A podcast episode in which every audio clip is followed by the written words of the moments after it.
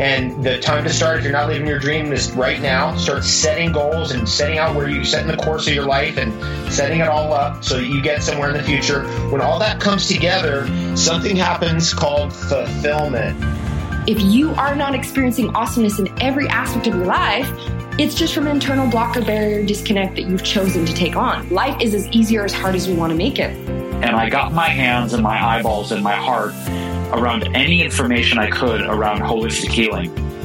And that led me down a never ending rabbit hole of which I'm still spelunking into the depths of. I needed something like ayahuasca to really wake me up because I was very rigid and very stuck in my ways and very structured and controlling. And my first ayahuasca ceremony cracked my ego in a billion pieces. And uh, that's when I believe when you when we really follow our deepest truth, when we really follow our soul, when we really follow our true calling, the universe rises to support us moment to moment to moment. Welcome to the Holistic Health and Human Potential Podcast. I am your host, Ronnie Landis. I'm an international speaker, author of multiple books, an integrative nutritionist, a transformation and embodiment coach, and simply a man who has devoted most of my life to the study, application, and integration of human potential. And it is my biggest inspiration to bring you weekly episodes that will expand your mind challenge your paradigm, deepen your heart, and help you to embody the greatest version of yourself as I believe you are meant to do something incredible with your life, and this podcast exists simply to support you on that journey. Greetings, everyone. Welcome to another edition of the Holistic Human Podcast Show, Holistic Human Optimization Podcast Show. I am your host, Ronnie Landis, and I am beyond excited about today's episode. This is a very, very special episode with a very special guest. Um, this individual is a very close brother of mine, very close friend, and more recently, we have come into an interesting alignment um, through a series of conversations that we've been having, through a series of synchronicities that's kind of brought us into a series of private conversations that um, we will unfold for everybody as we go through this conversation. This man is, in my opinion, one of the single most important um, musical voices, musical geniuses of our time, of our generation, and so much more than that. Um, his genius is so brilliantly conveyed and carried through his um, artistic expression of music. And uh, this man is none other than Elijah Ray. Welcome to the show. Aloha, my brother. It's so good to be with you and to be present in this moment. Mm. Mm-hmm.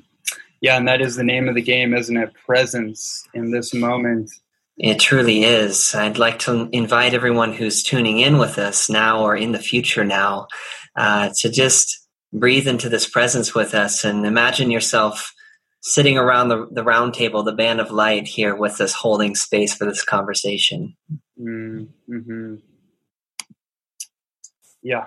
Yeah. And, um, you know, I was, I was really sitting with what the content of this conversation wanted to be about. And obviously, there was a number of bullet points that had emerged. I think the best way to really start us off is um, just kind of sharing a little bit of context. You know, um, the way that you and I had reconnected, we've known each other for years, and we had done a really great podcast about 110 episodes ago, which is a little like around two years ago or something in Kauai and um, what an incredible conversation that was and you know we we had just gone off in the world doing our thing and i think we just have like these little infrequent little facebook messages like little high fives here and there energetically yeah. and as we're on our, our journey and but we really recently connected in a very deep and profound way um, mm-hmm. through a through a topic in an exploration into a concept called the Wetiko,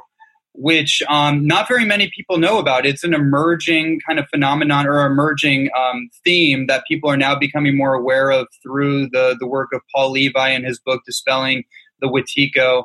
Um, and we're going to unpack that. But what was interesting is that I got deep into that, and I'm I was reading the book, and I posted it on Instagram.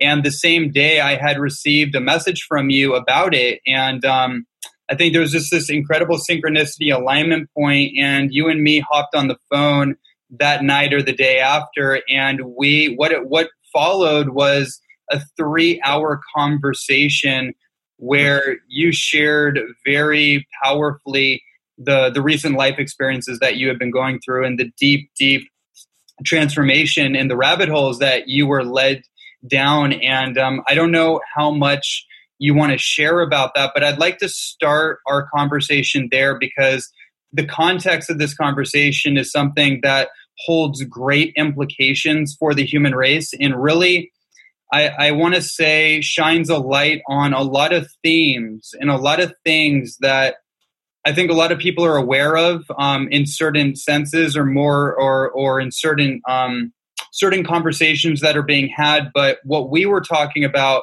what we had both dis- discovered in our own way, was an underlining theme that was influencing the trajectory of the human race and and on the micro level, simply affecting the beingness of of all the individuals that we know and just the world at large. And I thought it was just so fascinating and so relevant um, to the transformational journey that so many people are going through right now. So um, I mm-hmm. want to hand it off there and um, yeah, see. Um, there's a lot of things that we're going to dive into, but I'll hand that off to you.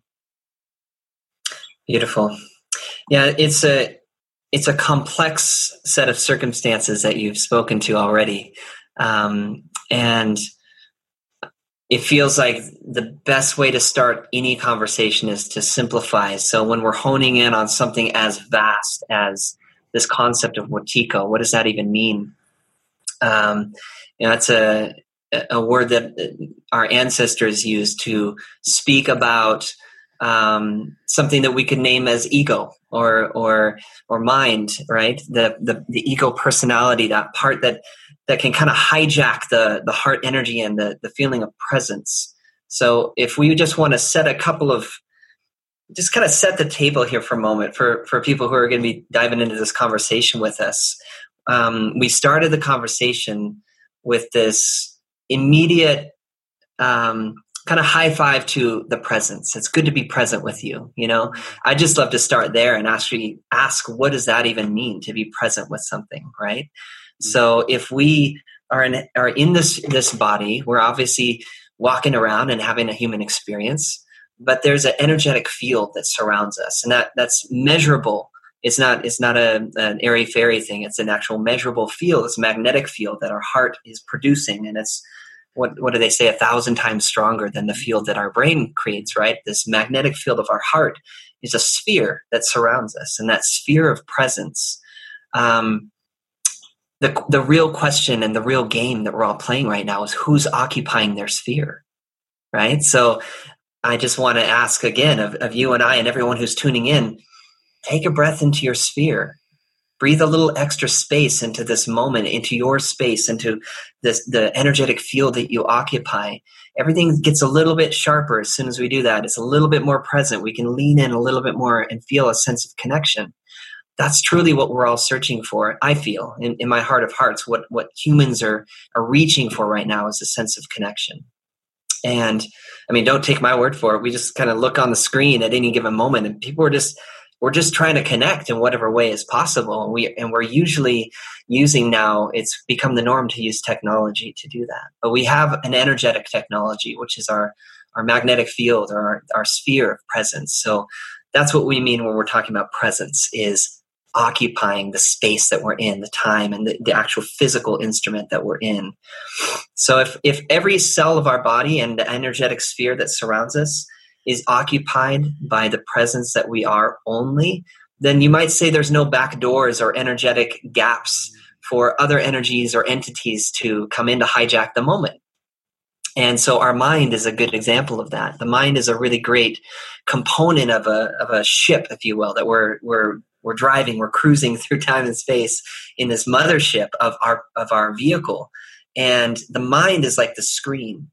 But for many of us, me, you, all of us included, sometimes the mind just kind of hijacks the wheel and all of a sudden takes over and we forget like where we are in the ship and we we think that we're the mind for a moment mm-hmm. and when that happens it's like a hijacking it's like a mm-hmm. you know like a wrenching of the wheel into a direction that ultimately is going to create suffering every single time so that's kind of let's just like take that analogy and just put it there for a moment so mm-hmm. when we're talking about this conversation that you and I have been diving into, and many of us have been noticing things have been getting a bit you know a bit challenging. You know this has been a really a challenging year for a lot of us. Uh, it can, it's been extremely stressful for so many people. It's been extremely edgy. It's it's felt like whoa somebody spiked the punch and what's going on in this dimension? You know like there's seems like there's good things happening but it also just seems like things are getting worse and worse. So what's up with that? And uh, how do we make sense of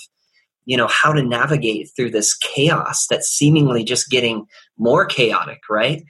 And we're being told all these spiritual nice you know axioms and little quotes on little memes and we're like reading those and it's like well that's nice on a meme but like the day to day just seems really crunchy and edgy right now. So that's Wetiko. The Wetiko is this kind of radio station of chaos that is really magnetic and it's really convincing and, and the, the mind and the ego is very convincing but when we become presence within the experience we can open up a pocket like a like a space a, a sphere mm. of the energy that belongs to us and we can occupy that space and navigate with a bit more grace and that's what i'm what I'm uh, praying this conversation helps us both to do to sync up in this sphere of presence and also to allow everyone who's witnessing and tuning into this conversation to do in themselves too. Mm. Yeah, beautiful. And and you know, one of the terms that was used to describe Wetiko was malignant egophrenia, which I mm. thought was pretty interesting. Thinking of a malignancy or a metastasizing cancer, how it will start as an incubation of certain organisms that are opportunistic in the body and how that will almost like if you look at like um, like a virus or you look at parasitology you look at these opportunistic organisms and how they infect the body and systemically override the cellular machinery essentially what happens is like a a virus, for example, will pirate onto the nucleus of a cell, and the nucleus is like the reproductive intelligence and it will pirate onto it and start um, infecting the programming so it reproduces um, malignant cells or, or viral infections. So essentially, the virus becomes the, the human becomes more of the virus than they are of themselves. And that's a pretty interesting conversation when you go deep down the rabbit hole of the microbiome and all that but metaphorically speaking it's it's an it's as as above so below kind of thing right? Is that mm-hmm. on an on an externality perspective um, what's going on in our world? Like what's this chaotic disruptive friction disharmonious energy? It's almost like an like an archetypical adversarial energy. It's like when you think of the nature of evil because that's really what Wetiko ultimately is. It's this it's it's an attempt to define or explain what we interpret as evil right? Mm-hmm. and and that's not an easy easily definable thing. Evil is not the opposite of good necessarily. It's it's a much deeper uh, archetype that is present within the human condition of of all you know of every person which i think i think just i think that's an interesting point that i'd like to get your take on as we as we unfold this a little bit. Like the mm. archetypes that are playing out in the human experience. One of the things I love about Carl Jung and Jungian psychology is that you know, and, and, John Demartini and other other incredible thought leaders talk about how you have to integrate every piece of the whole, and if you disown anything within yourself, you're essentially going to disown and judge away the external reflection of that very thing inside of you that hasn't been healed, it hasn't been owned or integrated. Hmm. Um, and it's you know it's it's that's a, that's a pretty um, interesting perspective. I think you and me have have talked about that, and um, I also want to throw this out there on with you too. The allegorical perspective that you brought up yesterday in our phone call. I want to make sure that I put that on the table too, mm-hmm. um, and I'll let you run with all that. Amazing. So, you know, remember Ghostbusters? You remember Ghostbusters 2, where they were in New York City and there was all that goo happening underneath and it kind of got into the painting and then the painting came alive and then the, that whole thing, right? So, you know, there's a lot of, it's interesting. It's like, well, we're, we're living in a time where everything's flipped. We've been, everything we've been taught basically is a lie. Like, let's just get that out of the way. uh, we, we've also, we're living in a time where there's so much truth hidden in plain sight. You know, there's so much truth hidden in mute in music videos, movies. Um, you know, we can find all these nuggets of truth of actual things that are really happening that they're kind of hiding in in media in plain sight. That's what it means to hide in plain sight.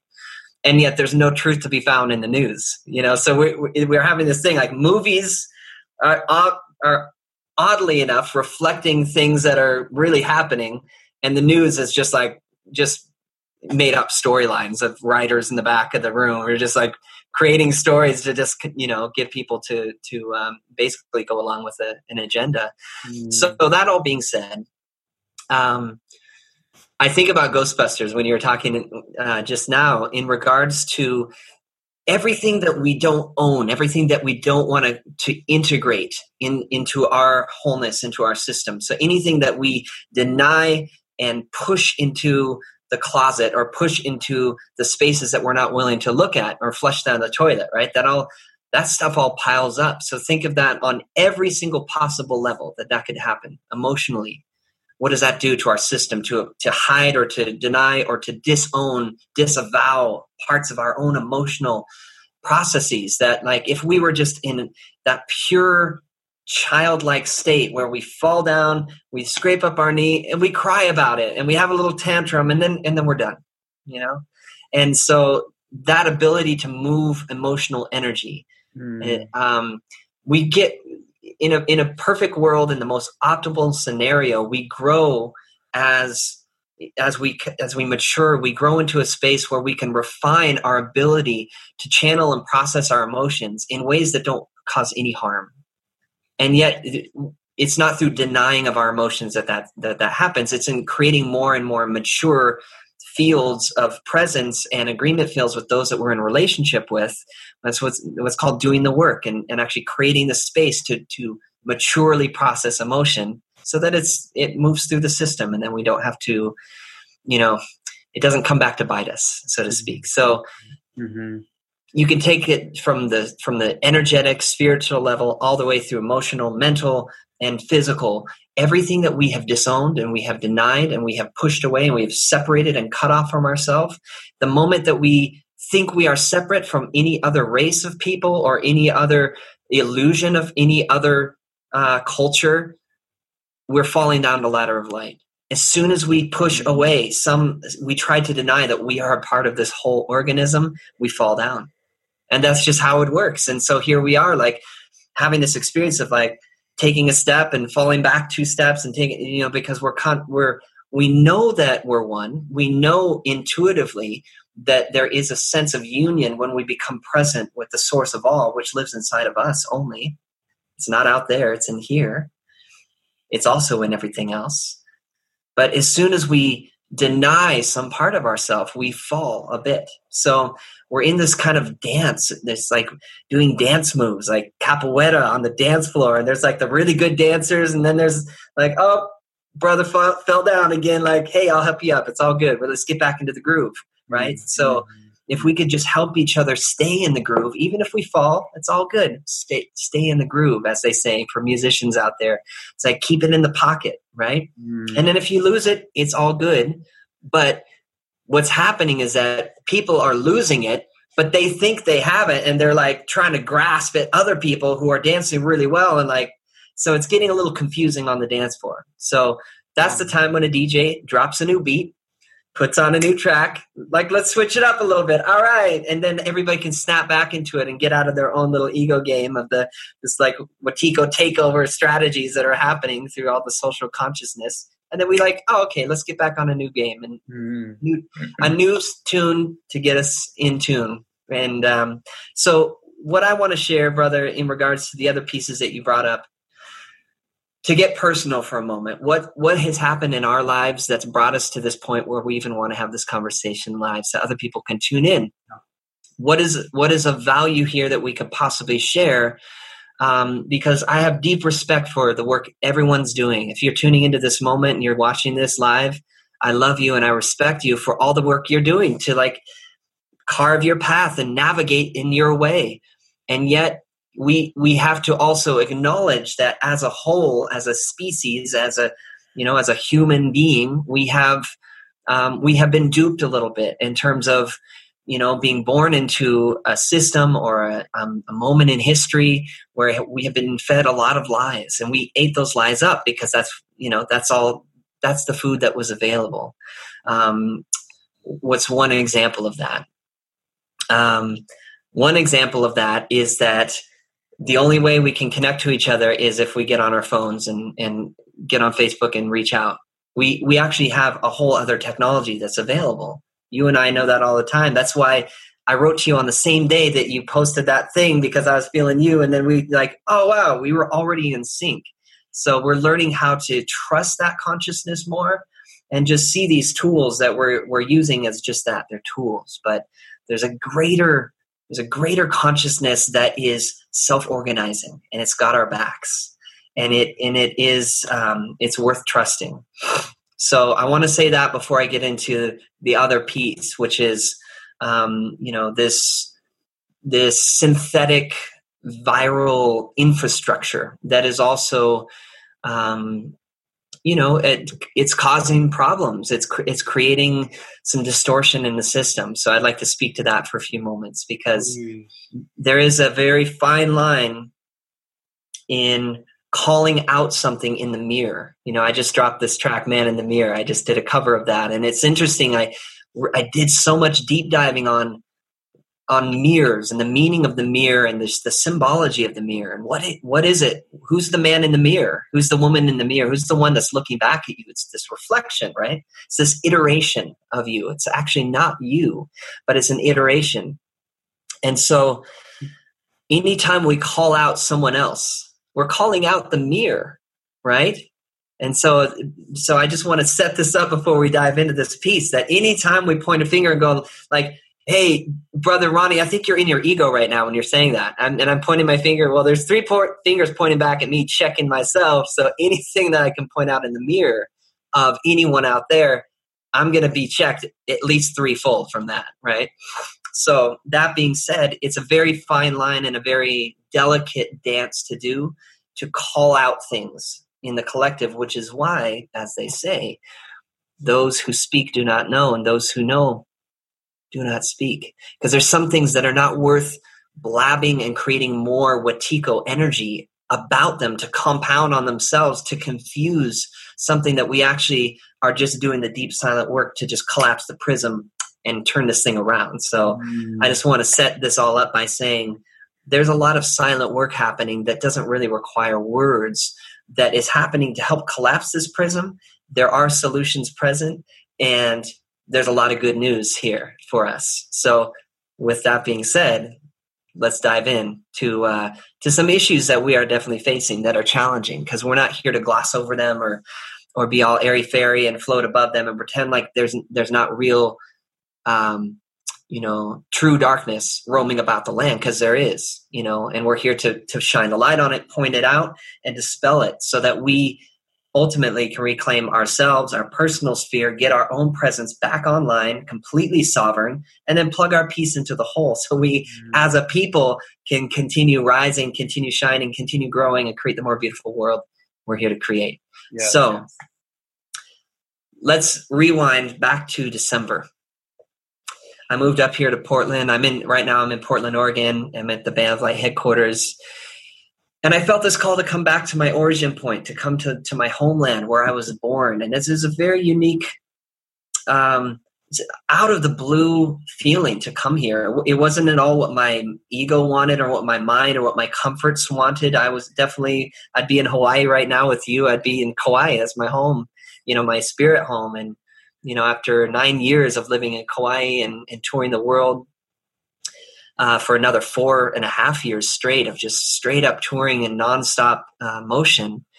I received a very strong guidance to to put my roots back down into my origin point, and it was a bit of a um, a coming of age and a com- completing and what I, I think I told you on the phone a healing of the sacred hoop. I knew it was time for me to come back to the origin point and just take a look at everything and just like all right let's all right let's land. Let's take stock of everything we've just went through. This last 15 years i we've been at this thing with the band of light. We've been going strong for you know 14 15 years with this this mission. And it's you know it get it gets deep out there on the road. So i just i had to come come to a point of stillness to really understand how we can come into this next wave and make a true contribution not from here or from some some ego desire to to fulfill some mission that was maybe a 10 year ago mission but to really upgrade update the system kind of get a new os online and just really check in and so in that process of checking in I found some things. I found some anomalies in my own body and in my own system and in my own awareness of the ecology around me, the bio, uh, the biology. Um, I started noticing some anomalies, and of course, we're all familiar with.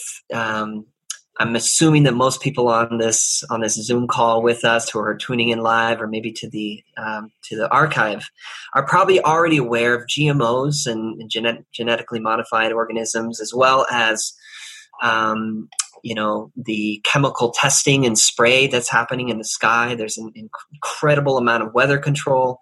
If you're not aware of weather control definitely look into it. There's a deep deep deep amounts of information that are all publicly available by all of the systems that are actually you know putting it out into our our skies without our permission by the way um, but all the knowledge is there, and all the all the info is there. It's the debate is over. There's no debating chemtrails. We just don't need to call them chemtrails anymore because that's a trigger word. So we call it weather modification. Mm. That's a better way to to get into that conversation for those of you who are still kind of like treading on the fence and don't want to talk about it because it's uncomfortable because it's been branded as a conspiracy theory. Well, that that one's been put to rest. It's it's actually a conspiracy fact, and all you have to do to prove that to yourself is to go to the Harvard University website and read all about Operation Operation Solar Shield, which talks about the rollout that happened last spring uh, with plans to spray the skies with aluminum, barium,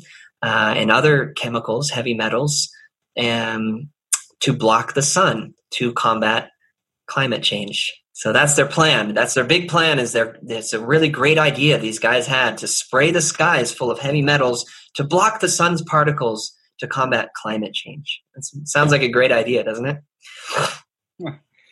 Um, of course, it doesn't. We're we're being obviously facetious. Um, it's a terrible idea, and in fact, it's, it's, it's making it's making the whole situation much much worse. Um, that all being said, though, um, we're going to stay on this thread because what happened was I started noticing, first of all, how intense the weather modification was happening up here in the Northwest, all over the West Coast. I mean, you've seen it, we've all seen it. It's getting pretty heavy, literally heavy. The air is getting heavy. It's full of heavy metals. What does that do to your body and to the environment, to the trees that are drooping and sagging a little bit? We can all see it. It's mm. it's taking its toll on the planet. And those of us who are true water protectors, who are true caretakers and caregivers and stewards of this planet and this earth and our future children, we care about this stuff. So we're we're tuned into it and we feel it, and it it has been um, challenging to, to carry this awareness of what what is being done to our ecosystem. So that's step one is just there's just awareness that something's not right in the ecosystem. So having known that i've been tracking that for you know the better part of eight nine ten years now. Uh, when I landed here, I started noticing some anomalies in my body. I was noticing that, first of all, I was not feeling my energy like like firing the way that i'm used to it firing the way that i know my body can feel is just feeling like wow it's just carrying a lot of heaviness. And so i started doing the regular protocols. Every year i do a you know i do cleansing of different kinds. I have all kinds of protocols that you know we can get into you know later in the call in terms of what what are the protocols that can help clear our bodies purify our blood purify our systems get your colon cleansing going, you know, cleanse the gut, all those things, right? So, of course, I went into that.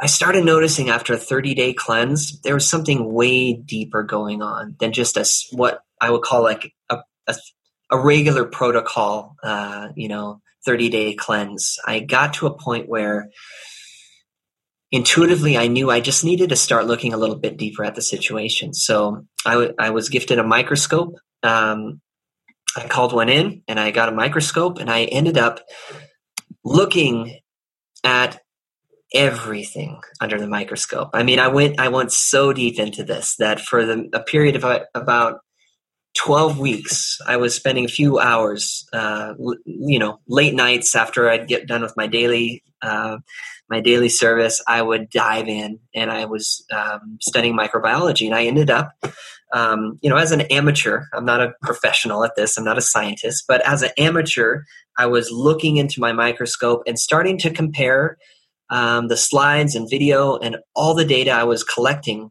after hours and hours and hours of researching um, starting to compare it with other scientists online who have posted their data and finding that I was these anomalies that I was beginning to see in my own biology, my own body, my hair samples, nail samples, skin samples, blood samples, as well as samples of uh, the surrounding environment outside, rain samples. I took samples of the snow and everything I would look at under a microscope.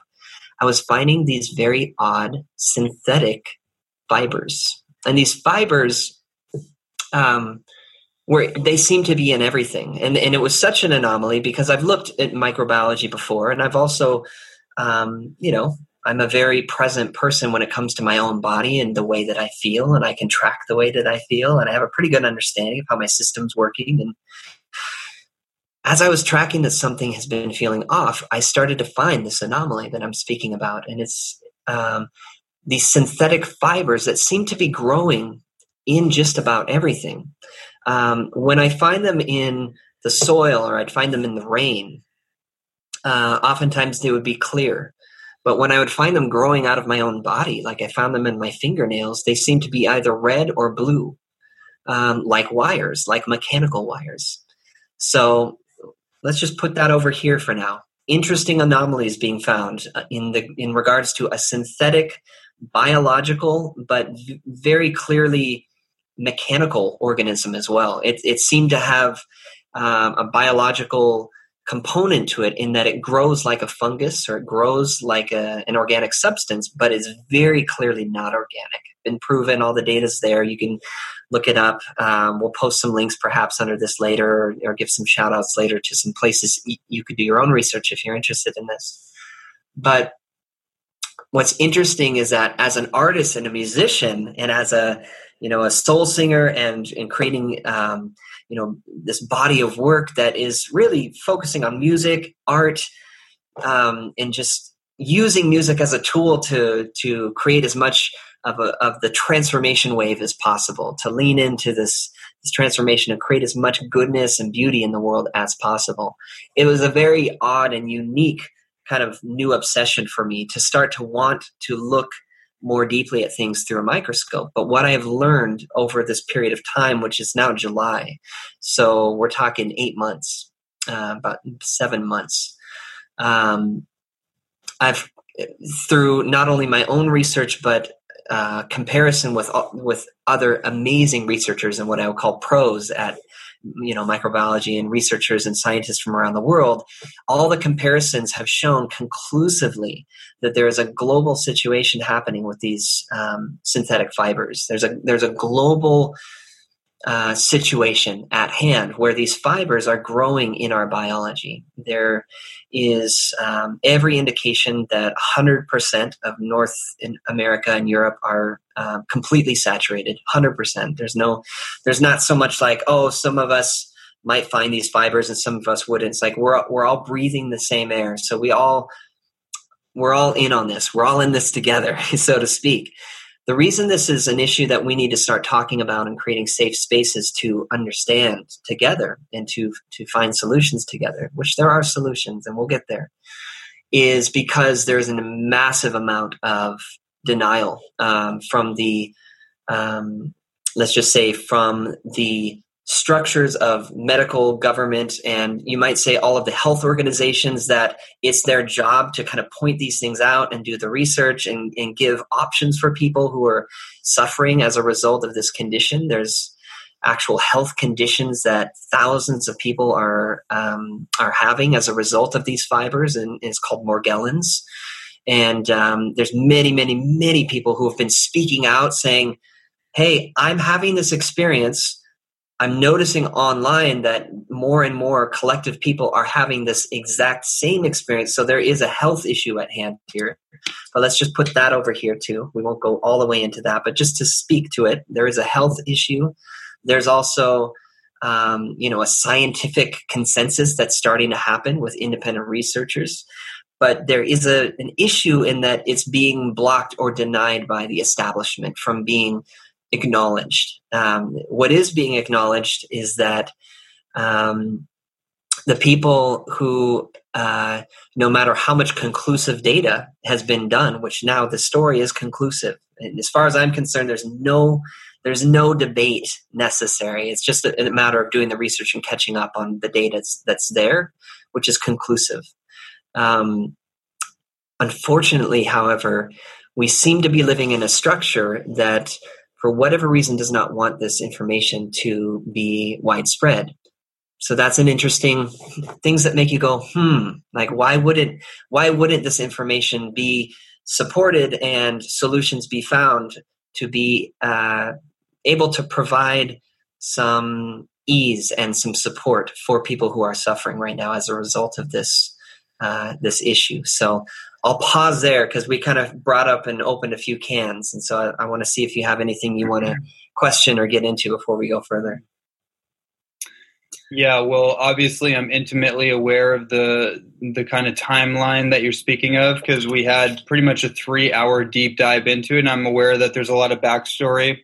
Um, I think for me, and I know where this is leading, it's going to be interesting how it how it comes out though, because there's some other connective tissue subject matter I think that is interwoven into it.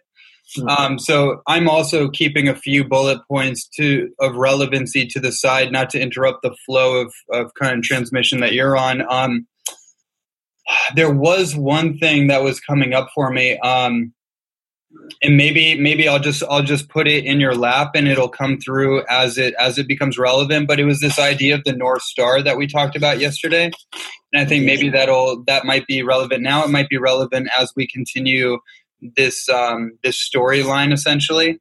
Um, because what what ended up happening to you, and it definitely has happened to me, is that we essentially went so far down the rabbit hole that we lost sight of the light right? Like at, at some point, and we kind of lost that north star and lost our way, and kind of got just lost in the darkness, if you will, through fascination of it. And that's one of the things that is talked about in this Wetiko, this Wetiko topic, which is the one of the ways that the Wetiko energy, which you know, and Don Miguel Ruiz talks about it as the the psychic parasite. Um, there's many different interpretations, but it's like it's a fine line of becoming interested in it as a, a, as a researcher to understand it. And then there's another fine line of becoming hyper fascinated by it to the point where it actually kind of takes you over and influences you and leads you down a rabbit hole. And a rabbit hole is a deep dark tunnel that has is void of light the farther down you go into it. So right. I, I think one of the things that was relevant that came up with you through our conversation yesterday was this idea that I thought of as like when you go down a rabbit hole, make sure that you have something harnessing you, connecting you outside of the well to the light. So if you go down the rabbit hole, you have, and there's probably good to have like a buddy, like a buddy system. Like, hey, I'm going to go down this rabbit hole. So, like, just if I go too far down and you're just like, like, help pull me up or reach out to me or something. Um, totally. Just as yeah, just we, we, we totally need to be on our buddy system as a as a collective, you know, as a human family to to make sure that we're you know we're we're check we're checking in with each other. And but most of all even within ourselves there is a sense of self-responsibility and this and the sovereignty piece that's coming online for many of us now that north star is crucial you know. And i and i think that you're right. There there was moments in time where i felt so far away from my north star as a result of of wanting to understand what was happening to me and what was happening to the planet and what's happening to so many people in, in our tribe. And by our tribe, I'm not talking about a group of people. I'm talking about humans, human family. So just, you know, note to self, there's, I'm not necessarily saying tribalism as in separation of different groups, but when I'm talking about our tribe, I mean our, our human family, you know, we showed up for this moment in time and something is definitely afoot that I decided to go into, and and as you said, you know, there there can be this this tendency to go deep down these rabbit holes, and and I have the the deepest respect um, because I again I'm I'm just scratching the surface in terms of I I'm a bit of an adept when it comes to going into something going all the way to the core, integrating it, and pulling out the gold that I need for the for my mission. And my mission might be a little bit different from your mission, but we're pretty much on the same mission in terms of our trajectory is the same. Mm-hmm. But we have unique pathways of what we need to learn, to understand, to understand, and to integrate in order to make sure we, we give our, our greatest contribution of our wholeness. And so there's parts and aspects of myself that I needed to lose track of and then regain in the in that like free fall moment that I definitely faced a few times in this journey of studying what is this and what's actually happening in our bodies right now. So, um, thank you for bringing that in. I think it's inc- it's incredibly important, and for everyone who's listening to know that if we know what our north star is, if we know what the core, the center of our commitment is in this life and in this mission that we're on we we need to make sure we're checking in with that that's why the importance of having an altar you know or just just mm-hmm. setting a space in your house or having a, a, an altar in your garden or your little g- patch of grass or you know in your bedroom wherever it is to just check in to remember what is it that i'm actually serving here why am I even doing all this? Why am I getting up and getting on my computer right? It's because of this North Star. And for me, that North Star is to live a love centered life, regardless of the outer circumstances. That's my North Star. And it's very simple. And yet at the same time, the iterations of that and, and how that actually is expressed, that's the beauty, that's the creativity, that's the music, that's the art, that's the band of light. But the North Star is really just to live a love centered life as best as I can. And when I say I, I felt far away from that North Star, is that I felt pretty far away from love. I felt actually in a very um, cold place the more I started to study and understand what this stuff actually is.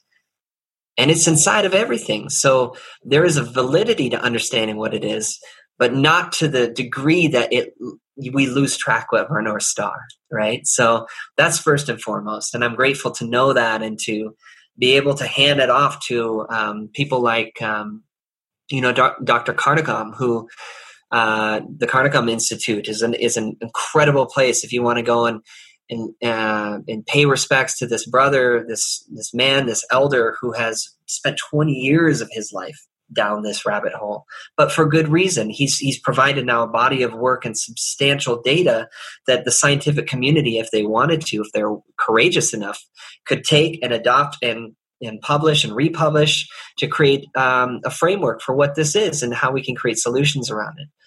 Um, so it's not mine to do to continue down that rabbit hole, but I needed to put in those few months to mm-hmm. truly understand it in myself so that I could learn what is my role in this. And it's ultimately it's the same role as everything else I've already been doing. And nothing has really changed other than it's time to turn up the volume on love. It's time to turn up the volume on our frequency of presence. And the more the more i came back to just starting to occupy my sphere with presence and remembering that that's my north star. Ah to live a love centered life. How do i do that? I have to be present with where i am and be appreciate you know be grateful for where i am. That means i have to actually feel it and be present with it so then that's the game. And there's nothing else that is more important than that because that's kind of that's the starting point. So that being said um, i would like to add one more layer of this which is to go a little bit deeper into how does this how does this apply to others? And how you know what can any of us do about this infrastructure of us of us? You know we're talking about a synthetic fibers. What what is that? What you know well it's microscopic. We're talking like you know like sub microns really. We're talking like very very small stuff we're talking about. It's not quite nano but there's nano materials inside of them. So for those who you know who are called to it who are interested to go to even just take a look and really understand what's happening here in terms of the infrastructure of biology itself it's been hijacked you know our our biology has been hijacked. We've we breathed in some nasty stuff and it's in some of us it's growing to the point where like you said our to what degree it's all about ratios so if if the ratio of let's say uh, a parasite or a fungus or i'm just going to talk about biology and health for a moment. If we're talking about our physical bodies our immune system knows how to break down and take care of things like parasites or fungus or any other free radicals that get into the body, right?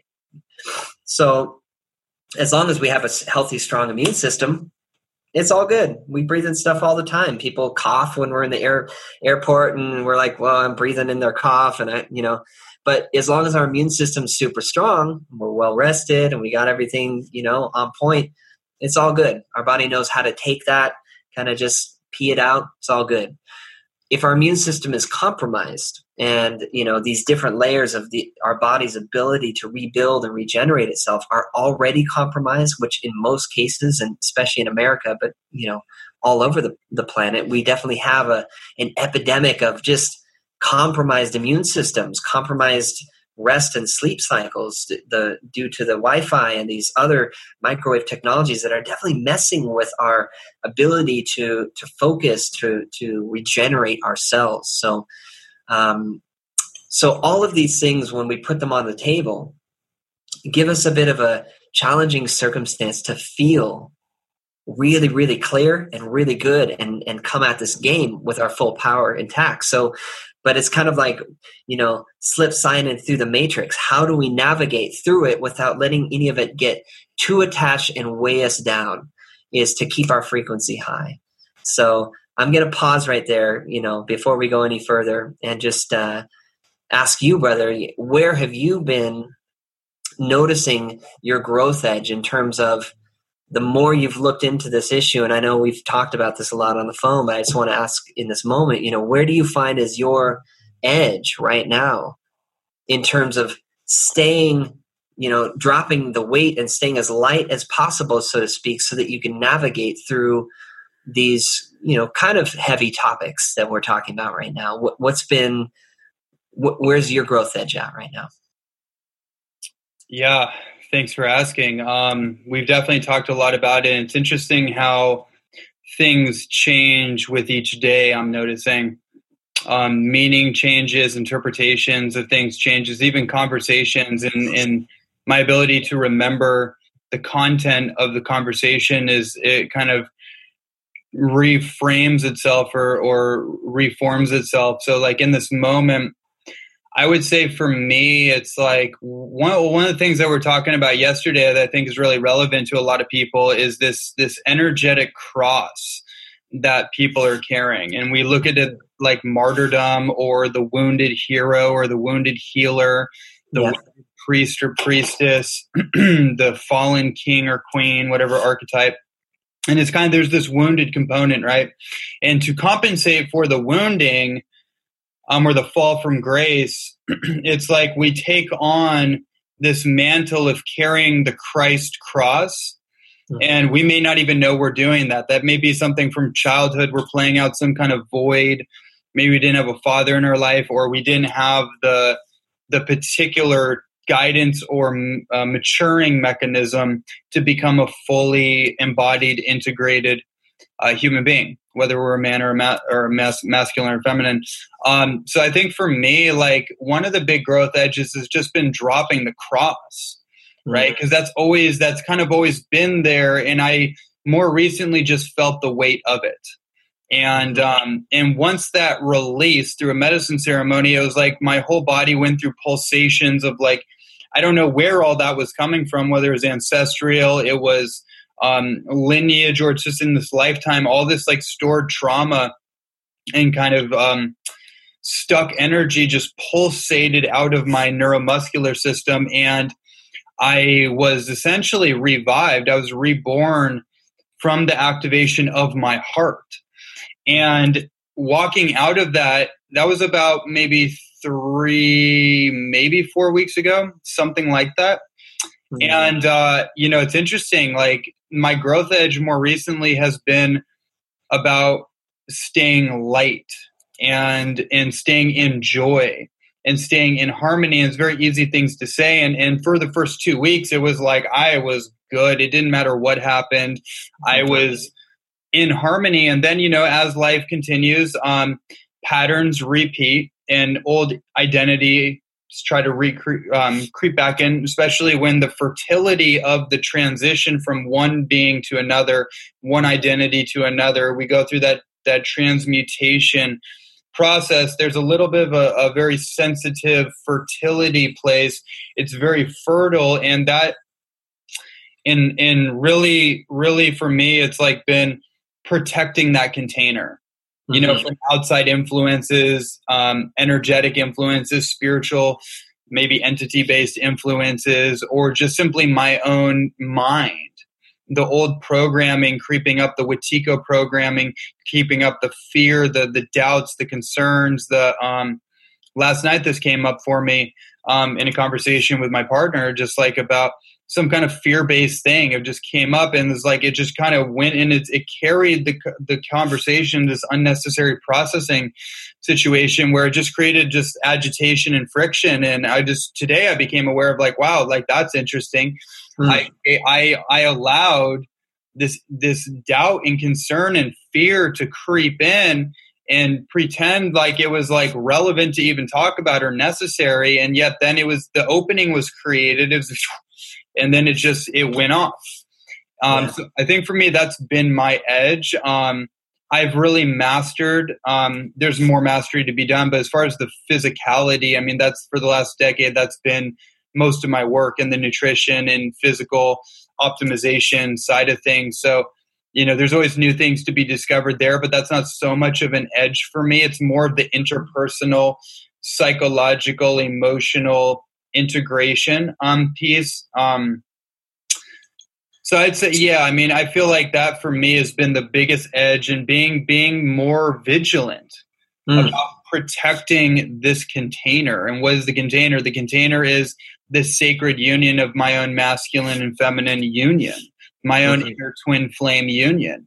Um, and that's also reflected into my external twin flame union. But but not but actually, but what's interesting is like more and more I'm realizing that the external reflection is actually an opportunity for me to look within because I actually can't see what I can't see, right? I can't see my own blind spots. So I need a flashlight to shine on me. And I think the reactivity, the impulsiveness to like react or defend or protect something that actually needs to die and probably like in a hurry.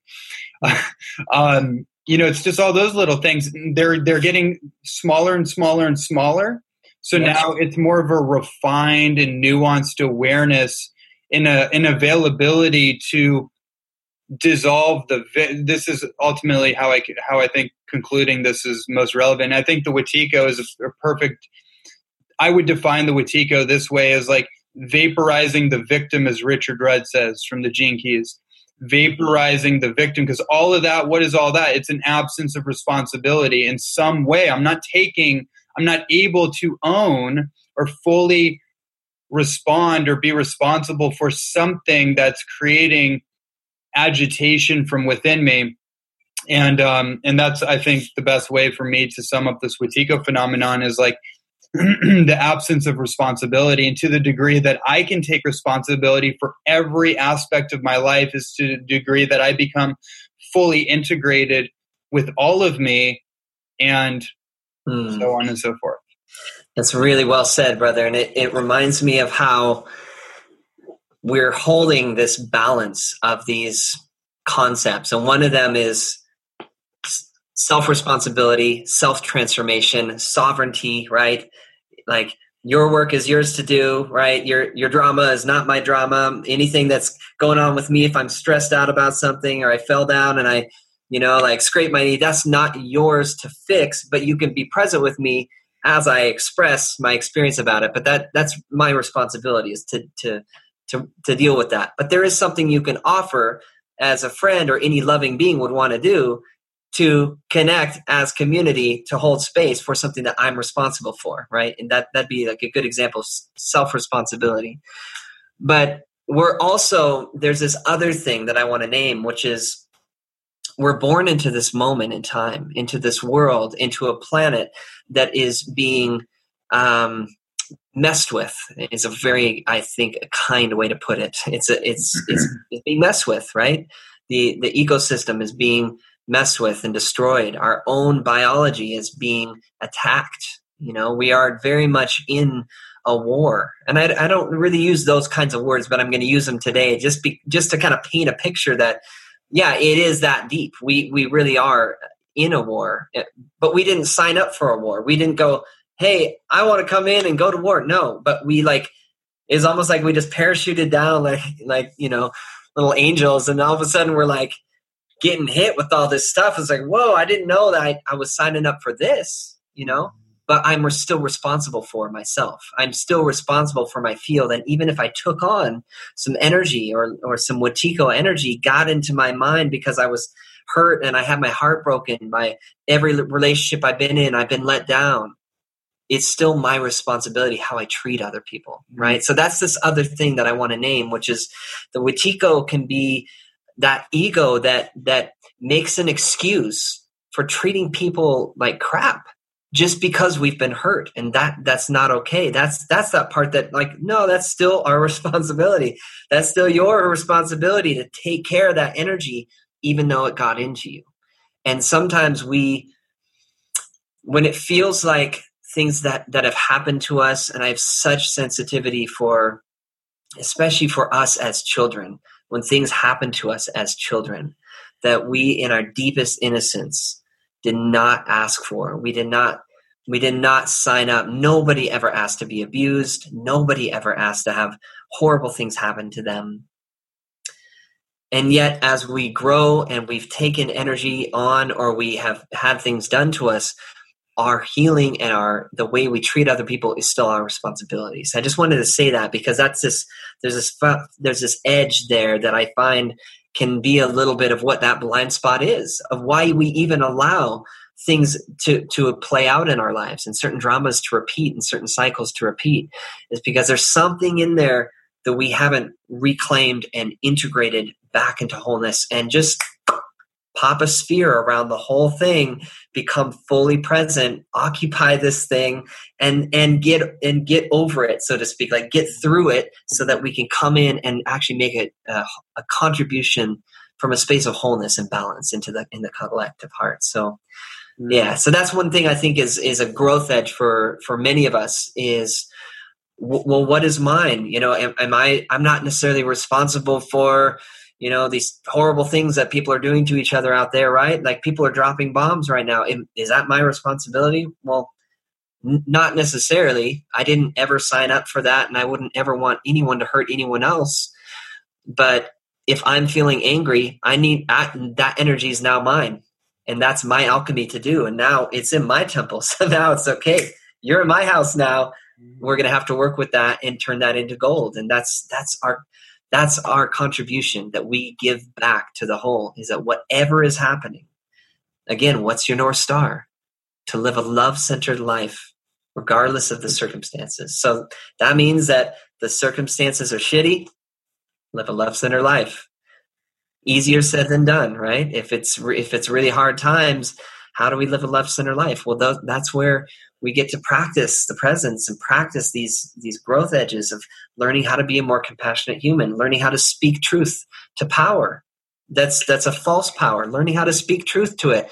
Learning how to stand up against you know the injustice but not by creating more hate and anger and just you know belittling the people involved. That's not going to go anywhere. But by standing up to it by leading a shining example what it means to live a love centered life. This is what's this is how a love-based culture provides and grows and connects to each other and creates infrastructure that's supportive to help everybody who fell off and, and is kind of drowning in Wetiko energy to give them tools to understand that, to have resources and counseling and connection. Like, you know, we've got a lot of work to do. But the first step is always in here, right? That's the first step home is to make sure that we can truly say the one thing that we the only thing we can claim is if we know ourselves right?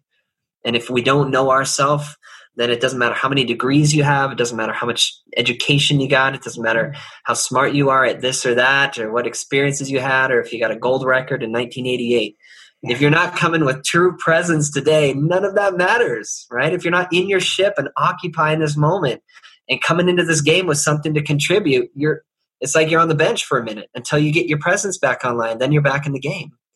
So so that's i think the real the real way that that i hope we get to hold each other accountable is in check in is like hey are you on track with your north star? How can i show up for you right now? You know how are you feeling in your in, in your presence right now? How are you feeling in your body? How can i help you get back on track?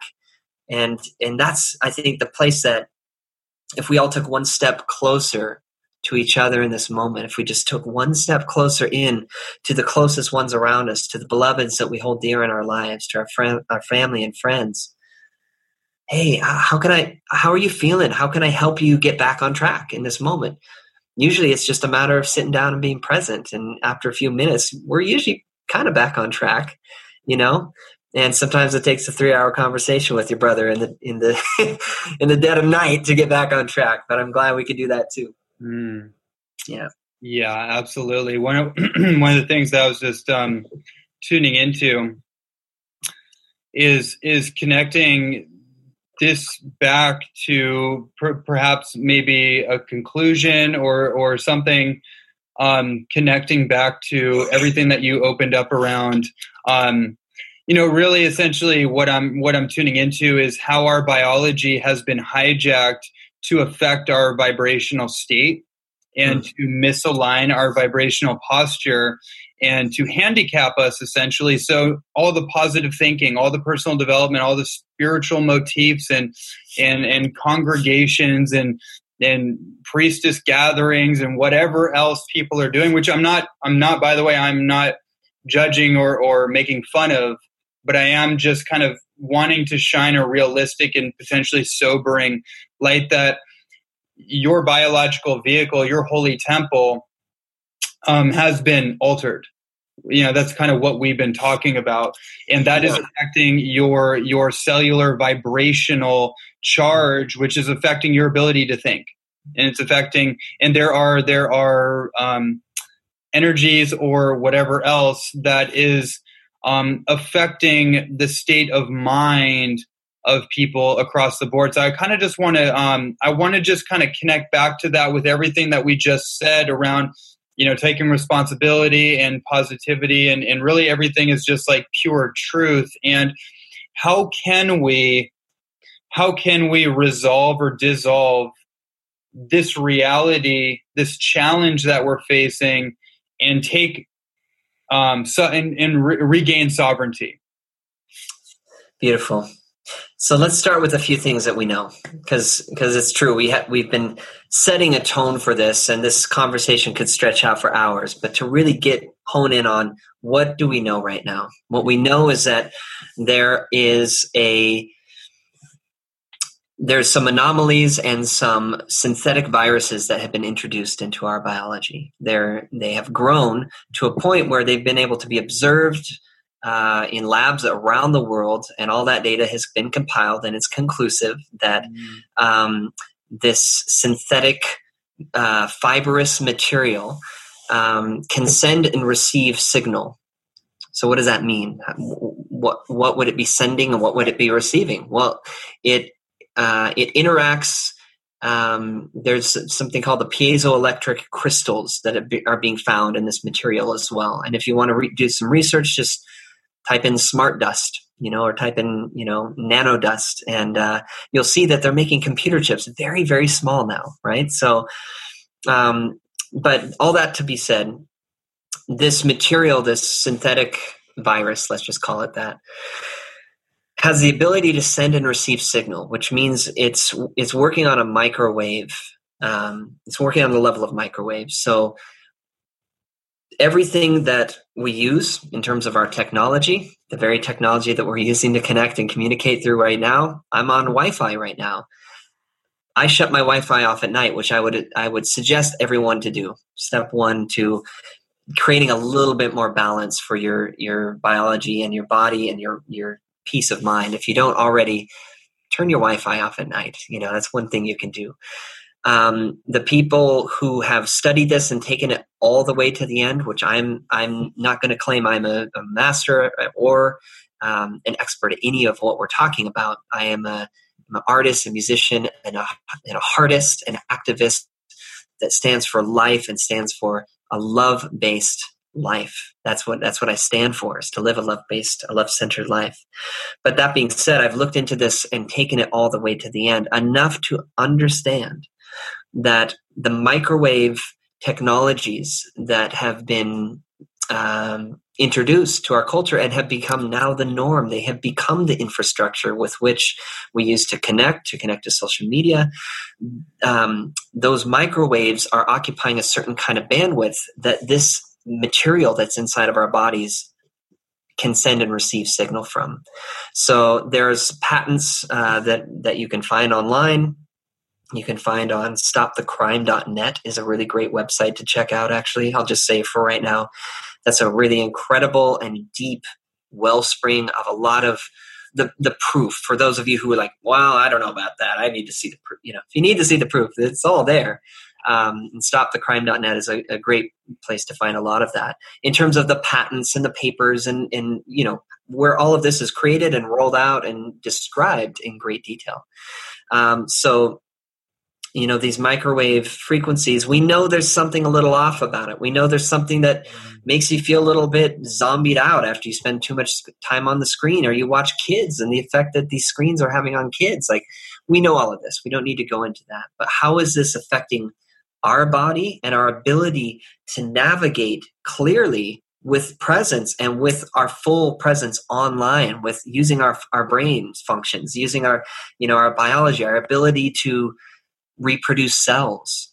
All of these biological functions and our emotional functions, our mental functions, are being impaired by this technology. They're also being, um, you know, when we say the word hijacked, it's it's not a um, it's not rhetorical. It's, it's not an analogy. It's it's a literal hijack. It's an, an actual literal linking in to our actual biological systems and the ways that uh, microwave frequencies uh, and they're now rolling out the 5G. So what's happening there? Just type it in to YouTube and read all about it. You know, we're not here to do that today, but for those of you who are tracking this, um, these things are not healthy for human beings. They're not. They're not healthy for reproduction. They're not healthy for regrowth of, of cells and tissue, and um, and brain functions are being impaired uh, all kinds of things. So, so we're kind of seeing this movement toward a more kind of slowed down, almost like a zombie-like state,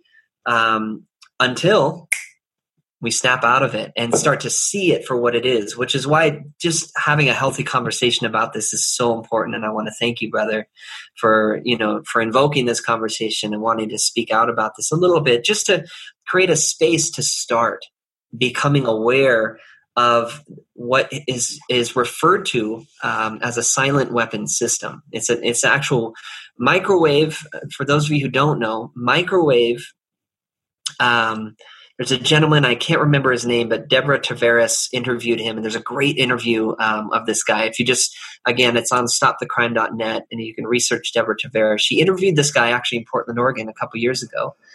And this gentleman, I'm I'm sorry, I'm blanking on his name. I'll, it'll come to me um, his whole background was working for the military and researching uh, microwave technologies. And so, in the you know 50s, 60s, 70s, and up to present day, there's an incredible amount of data around what microwave can be used for that's not really publicly available, right? And until recently, a lot of these um, the uses of microwave technology has not become disclosed to the public. Um, so what we've been fed about microwaves is that oh, you can we have a microwave and you can heat stuff up heat stuff up with it, right? It somehow beams your food and it heats it up. That's all we really know about microwaves in terms of the general public.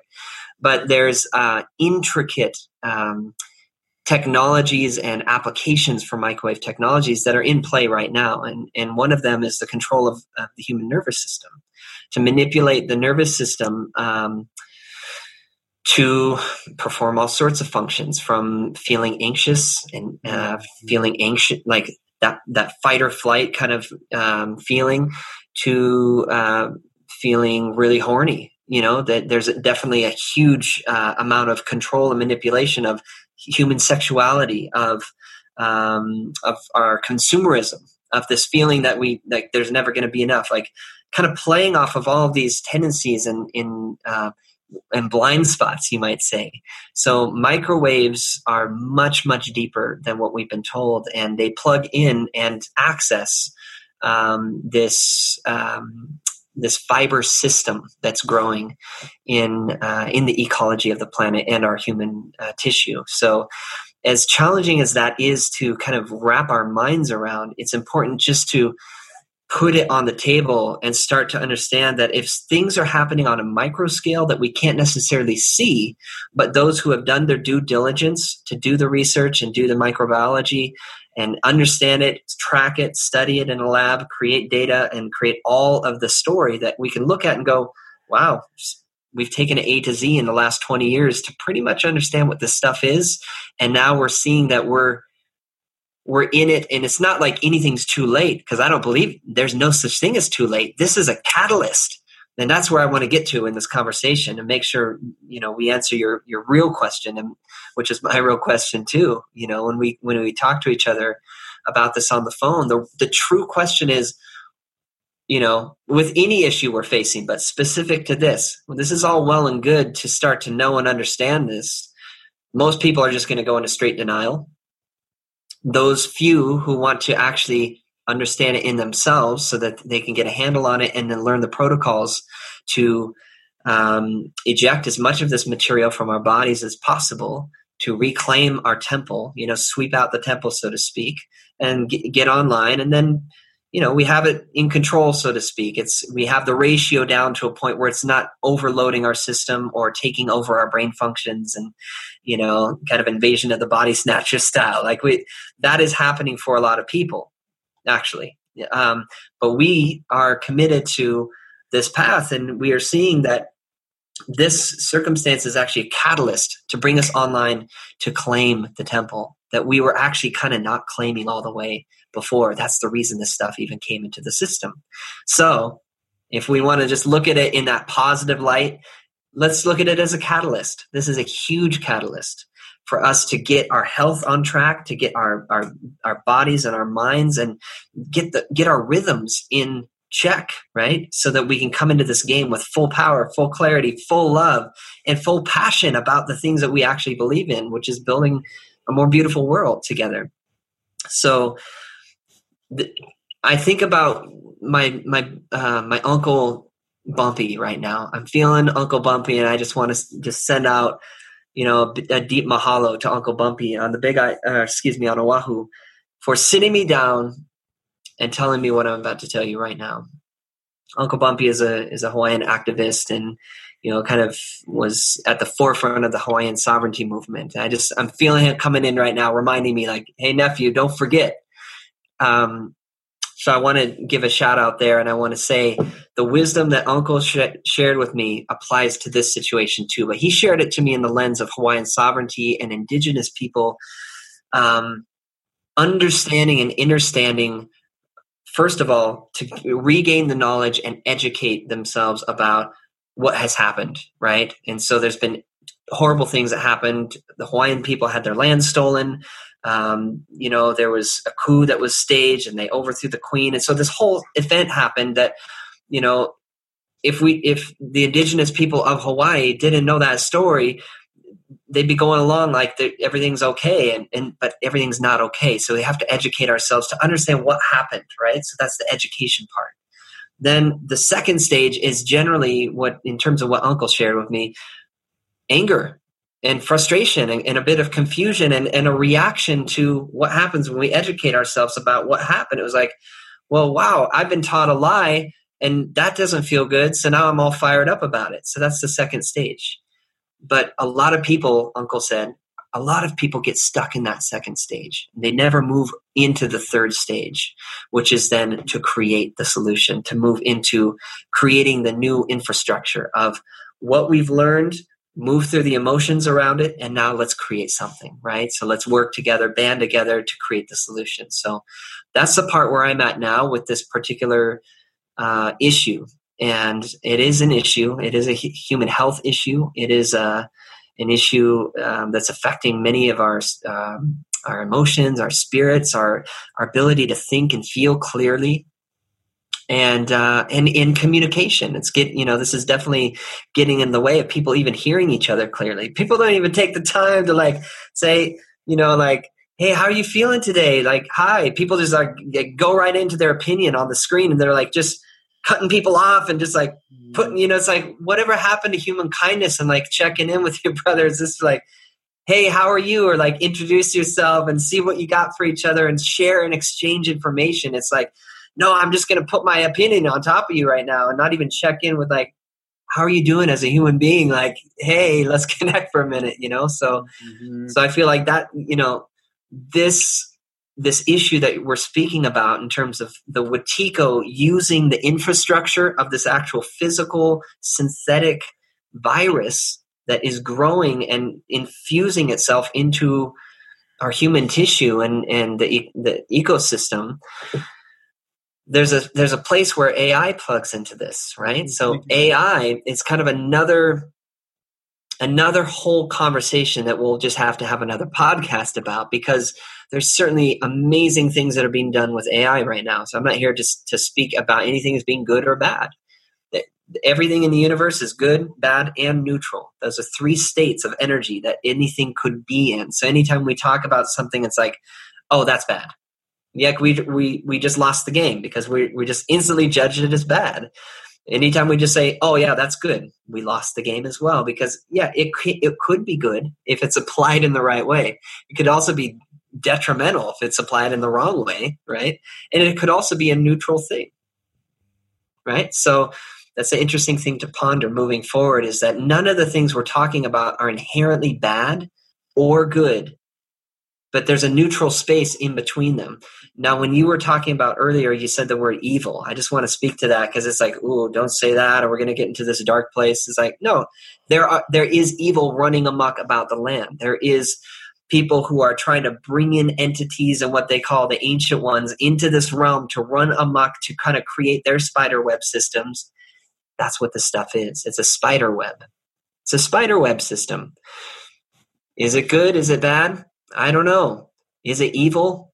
Kind of feels like it, right? Sometimes like there is this energy that just feels like it's so separate from force, from source, sorry. It's so separate from source that is not operating as a part of the lattice work of life anymore. It's not it's not growing, it's not moving through that nice perfect creation destruction cycle that is a part of life where that good bad polarity is dancing in, in perfection and regenerating. It's not it's not generating. It's actually hijacking and kind of separating out it's it's this dissection. And it's and i think that the way we can leap out of that pattern and and actually rise above this entire thing that we're we're shining the light on today we can shine the light on it but we can also transcend it by not needing to go into how do we break this down and dissect it and figure it out and battle it and use something to come up with it and oh i want to get this out of my body because i went through that right? I don't know about you but as soon as i learned that whoa, there's this synthetic virus and it's growing and it's coming out of my fingernails. It's I'm finding it in rain. It's like, what is this? Whoa, I gotta get it out of me. So I went into like three crazy months of protocols to get this stuff out of my body until I learned, you know what? This isn't a war that I need to battle against this energy because by doing that, it actually got worse. Mm. And that's what I want to share the wisdom that uh, hopefully in sharing this wisdom, those of you who are watching you don't need to go through what some of us have gone through with this some of the forerunners of this. And so, and i've just watched you know probably 50 60 hours of, of, of different content and accounts of other people who have this the same issue and watched and learned from their experiences so that i didn't have to go. And now you can watch and learn from my experience. You don't have to go all the way into this and get so wrapped up to it with your mind to understand what it is. Save yourself the time start drinking apple cider vinegar. Get get apple cider vinegar into your diet you know morning and night take a shot of it. Mm-hmm. um, cleanse your body right? Do the, do whatever cleansing you know you need to do. Sometimes like a three day juice cleanse could be a good idea for a lot of us just to reset the system. Just go juices for three days and check it out see what happens.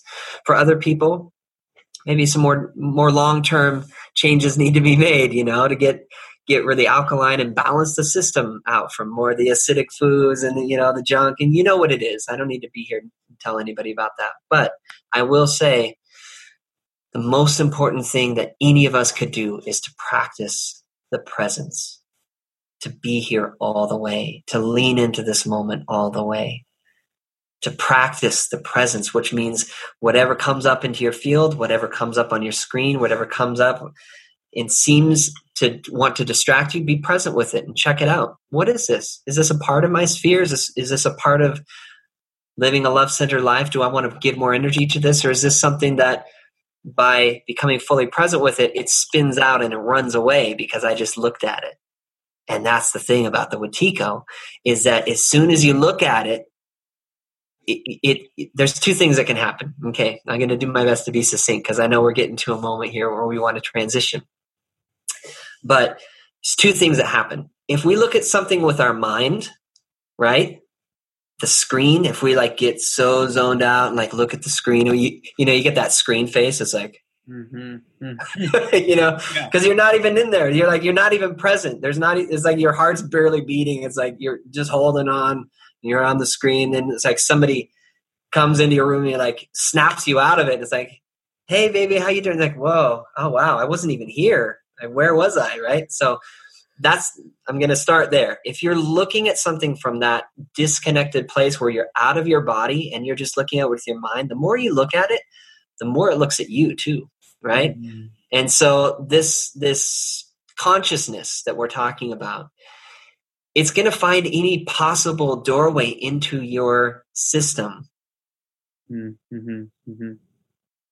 And by becoming fully present and occupying every particle of the space of our energy, our body, our, our, our mind, our heart fully online, there's nowhere for it to live. Mm. So then it's like the presence is looking at it. And when the presence looks, anything but the presence runs the other way. It runs away. So that's, I mean, that's a, the real core of what that's like, again, another way to describe what the North Star is here and why we keep talking about the presence and practicing the presence, you know, seems to be kind of like, you know, what does that really mean unless you're in it? When you're in it, you know it, right? When you're present, all of a sudden you can feel everything that's happening inside of yourself and the, in the sphere that surrounds you. So, so when you look and you shine the light from the, the depths of your presence, this stuff can't survive your presence is 10,000 times more powerful than any of the distortions and any of the technologies and any of the microwaves and any of the chemtrails and any of the other things that we're dealing with, GMOs. Yes, these are all things. They are issues, but we need to come at this from another space. It's it is the higher octave that we need to come into this because no no weapon that we could pick up to try to fight against this stuff will get us anywhere other than creating more of it right? Mm. so we have to come at this from a whole nother space and i and i would say that space is is through the presence. So i hope that helps. Yeah. Yeah.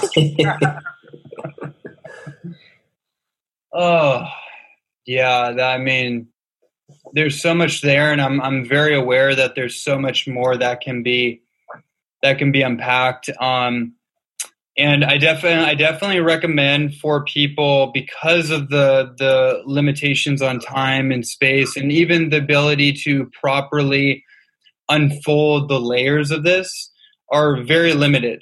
Um, you know that's why you and me had to have an intimate, private, three-hour conversation just to scratch the surface. And um, I definitely recommend, and maybe we can leave some resources for people, videos or or articles or anything to help people lead them um, in the right direction.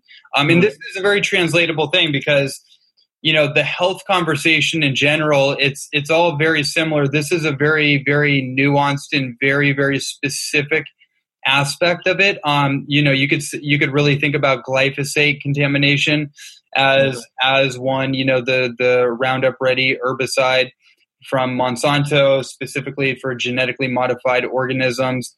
That is a massive contamination. You can think of heavy metals. You can think of vaccinations um, which interestingly enough do have nano particles or nanotechnology in them that do act as communication devices that do sync up with Wi-Fi. Just FYI, if you want to go down a little rabbit hole, it's fascinating um, when you do start to realize like we have completely been bamboozled. We have completely been fed so many stories that make no sense, and it is up to every one of us individually to um, do our due diligence as we're called to do, right? Everybody has a different mission, as you mentioned, Elijah. And it is important that we are all aware. We don't want to be naive. We don't want to be off on some fantastical interpretation of reality as if like everything is is just unicorns and light and and um you know it's all positive thinking like you know there has to be that integration of the duality right in order for there to not be duality i think is like they have to the twine needs to meet they need to join up and, and there needs to be that that um, there just needs to be that embodiment um, so with that said i definitely recommend that those that feel called to really go deeper into the subject um, uh, we'll provide some resources and you can go down further and maybe we'll extrapolate a little further down. One thing that I do want to spend a little bit of time with you talking about um, with the with the time we have left is the the kundalini life force energy. And i think it, it, probably is i don't know it's probably an interesting segue. It probably is an interesting transition from all this because we did get into a really fascinating talk about it. And I would definitely love to bring that into the fold. Yes, brother. Thank you. There's one point I'd love to speak to that you just you just shared before we dive into that, and I agree. I think that's the, the perfect place to to follow. I think the presence is guiding us right along perfectly in that direction.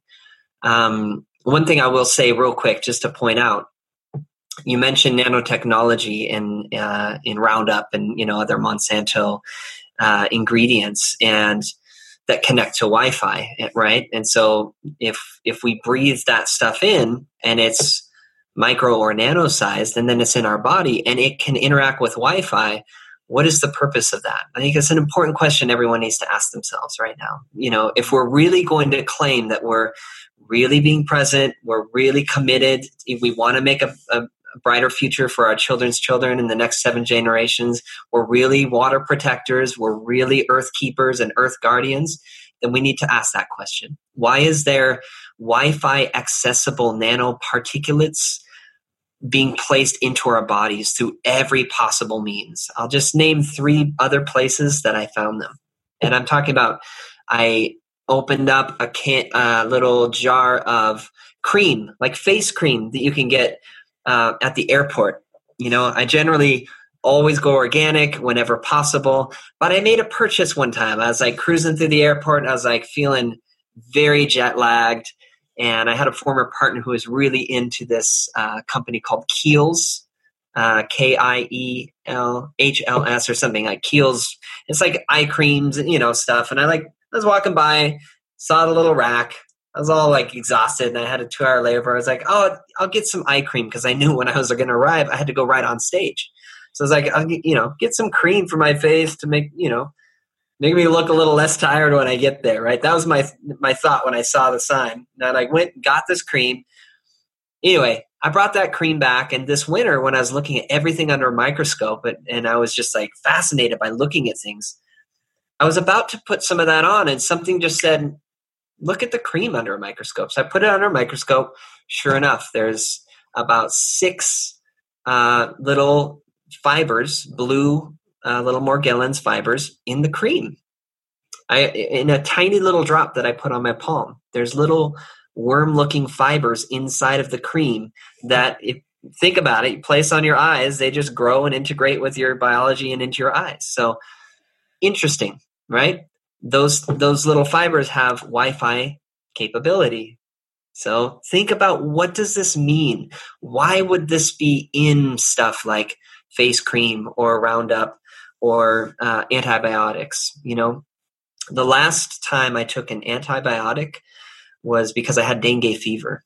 It was a, I, you know, last year sometime. I, it's been quite a while, maybe a year and a half ago or something. I had dengue fever uh, in Bali because I got bit by a mosquito. Apparently, I think that's how it happened. And so, you know, I went uh, into a pretty deep fever state for a few days, and I ended up going to get um, antibiotics because I didn't know what was happening at first. And I took a couple of them, and in the middle of it all, I got this. Again, I just had this intuition to look a bit closer at what I was putting in my body. So I opened up one of the antibiotics, these little pills, right? And I never take that kind of stuff, but again, it was like I was in red alert mode. So I, you know, I was making a couple choices there that were just a little bit like trying to just hold on. And I took two of them, and I was about to take number three on the third, you know, second day or something, and something just said, "Don't take it into your body."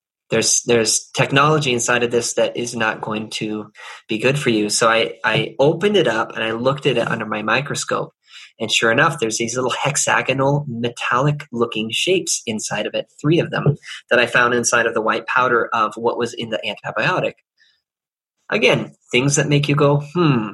I'll let you know, I'll let you draw your own conclusions as to why that is, but I'll tell you right now, these things have Wi-Fi capabilities and they're self-organizing once they enter our system. So um, self-assembling nano bots you know is kind of what we're talking about. It sounds like science fiction you know it's like even the words coming out of my mouth like come on is are you really saying that?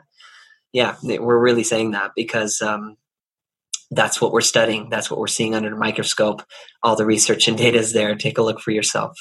So moving into the next piece is like well again what do we do about that elijah? What do we do about that ronnie? Why are you telling us this? I don't want to feel like there's nanobots in my body right? Well here's the thing. When we talk about the presence we're also talking about what what needs to come online into your ship to fire up the ship to become fully present to get your engine humming to be online and occupying the, your space. Well all of the ancient teachings speak about this activation sequence of our kundalini right and it's been called many many many things and we don't need to go into all the different the all the different traditions of, of what it's called but let's just get down to the core. There's this energy. It's it's generally symbolized by a coiled serpent at the base of the spine and when we activate it it uncoils and flows through the spine and meets the creator in our temple the temple of the divine is not some outside place we need to go find. It's you know it's it's not something we need to quest to and go like sit inside of that's made of stone. Our temple is in here. These are our temples. We can put our fingers on them. They're called temples. So so it's like inside of here there's a key in here. And it's like to bring that kundalini up to bring that amrita up and meet that divine force inside of ourselves that's the real game. And that's i think that uh, it's wise to to let that be um, where we where we move into and lean into in this conversation now is because you know that's really something that we can all do you know in in through meditation prayer music dance love making tantra swimming in the ocean and many, many other activities that are prayerful, connected, devotional activities, we can activate this Kundalini and raise it up through our body, through our heart, through our voice, and connect to the divine. And so that is something we were talking about last night um, is that um, you know I did a bit of studies over this last few months as well. Just kind of revisiting some some ancient uh, feelings that I've had about. Um, you know, I'm not. I've never been into into any one religion, but I love studying all religions to just understand like what has been laid out for us as these codes and you know the bible has codes in it that are basically the, the processes for activating our kundalini right that's what that's what the bible really is it's an allegorical tale that is uh, using encoded and symbolic stories to reflect to us how to activate our own kundalini mm-hmm. right to meet mm-hmm. to meet god in the temple this whole temple of solomon thing is not some outside thing we need to build it's all it's inside so I think that's a that's a really beautiful place to you know to leave this conversation. And if there's anything you want to add to this, um, I'm happy to dive into it as much as you want. Um, just I'm sensitive to our time, but I will say for those who are listening, it's time for for us as a spiritual quote unquote community to drop to drop the names to to to drop the the um the the the archaic structures of of any separation because there's actually there's no one that's not in the spiritual community. We are a spiritual community as a human species right? So the moment you separate yourself out and say like oh i'm in i'm in the conscious community. Well that's lost its flair for me you know like it's lost uh, all of its meaning because i've actually been let down the most by people who I would consider to be in the conscious community. I've been lied to by people who are in the conscious community. So is it really conscious? I don't know. Maybe. you know, I know that there's certain certain people who don't call themselves like, yeah, I'm in the conscious community. They don't really call themselves anything. They're just going about their their entrepreneurship or they're building their business or maybe they're doing their healing work or whatever it is that they're doing they're just going about their mission, living a love centered life, regardless of the external circumstances. And those are the ones that I would look to as the leaders of our times. Mm. Many of the leaders in the quote unquote conscious community who can speak the, the most beautiful poetic words, if their actions are not reflecting the embodied behaviors of what it means to live a love centered life, then I would say take a step back into yourself. Don't necessarily just follow anyone blindly just because of what they say. Look at what they do as well. You know, look at look at their behaviors. Look at how they treat people when the camera's not on, you know, or when they're not in an interview. You know, like this is a beautiful space that we're in. And we were in a similar dialogue last night on the phone. We could call each other right after this call. We could just continue this vibe because this is the vibe that we're that we're living. This is the vibe that we're here to explore, and this is what we're devoted to. Is exploration. You know, I, I'm grateful that neither you or me in this conversation has really claimed m- much of anything, but we are here to explore, to expand, to um, you know be of service in any way that we possibly can.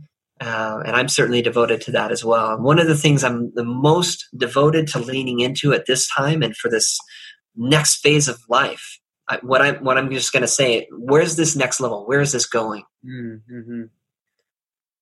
It's time for us to activate our own kundalini, our own presence, our own energy centers, and get them firing, get them online, so we can come into this in full power, in full clarity, to know ourselves right? That that's the game now. There's no other game in town. I don't care how important it seems that you need to get online and blog and tell whoever it is that just posted that thing how wrong they are.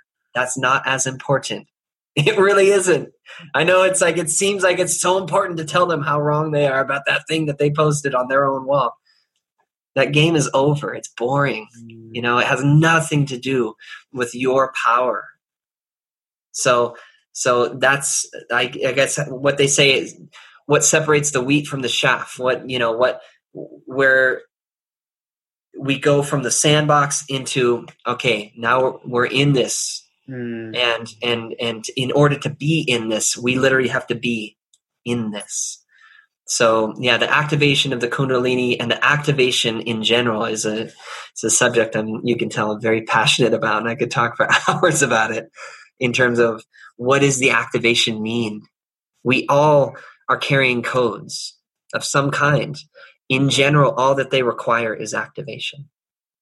So this is why I made I've made my life purpose um, in devotion to sound and in devo- devotion to not just music that's nice to listen to that has a good beat, but music that can activate, inspire, get energy moving. You know, and when I work with um, clients, of which I, I, work with one today, an incredible wizard who is uh, aspiring to open his voice because so many of us have this um, experience where we feel we can sense who we are. Everything's going pretty well. Maybe we're making good money. Maybe we're not. Maybe we, we've got like a million dollars in the bank. Maybe we've got five dollars in the bank. But wherever we're at in the journey of like navigating our life we can feel so much love in our hearts or we can feel like oh i'm the greatest lover in the world but something about speaking our truth something about singing and being witnessed within our voice is a huge growth edge for so many people have you noticed that Absolutely. You know, you might even relate to that yourself. I, I mean, I certainly have, even as a singer who's, who's been in this game since I was three years old of, of exploring sound and exploring music as a tool of transformation. I still get the butterflies when I go up on stage and I'm about to sing in front of people or when I'm hopping on this podcast. I still get a little bit of like, okay, like I wonder what I'm going to say because there's there's always that moment. But by leaning into it time and time again and leaping off the cliff, out of the ego mind, out of the part of us that thinks it needs to know and control how it's going to work, the presence takes over, and all of a sudden, this streaming effect happens, and we start we start streaming the sounds that are coming out of our body and what it means to really open this center again and reclaim all of our seven centers and beyond. There's many more than that, but just to stay within the body for a moment Mm. When we reclaim these centers and get them all moving and get the energy, our kundalini flowing through all of them, there's something that happens in that point, and it's what has been painted in all of the thangkas in Tibet, and it's what has been spoken about in all of these great books about all of these deities and these masters, you know, like Jesus and Mary, and these mythological, allegorical stories about these characters that are reflecting uh, an awakened consciousness and what it means to go from this point to that point. What is that reflecting to us, and what is our role in this story? I think each of us who are tuning into this moment, we have our part to play in the collective awakening, but we're no good to the collective unless we are online. Mm-hmm. So that's the sovereignty piece within the unity piece. So um, I'll just leave it at that for now because that's what it is.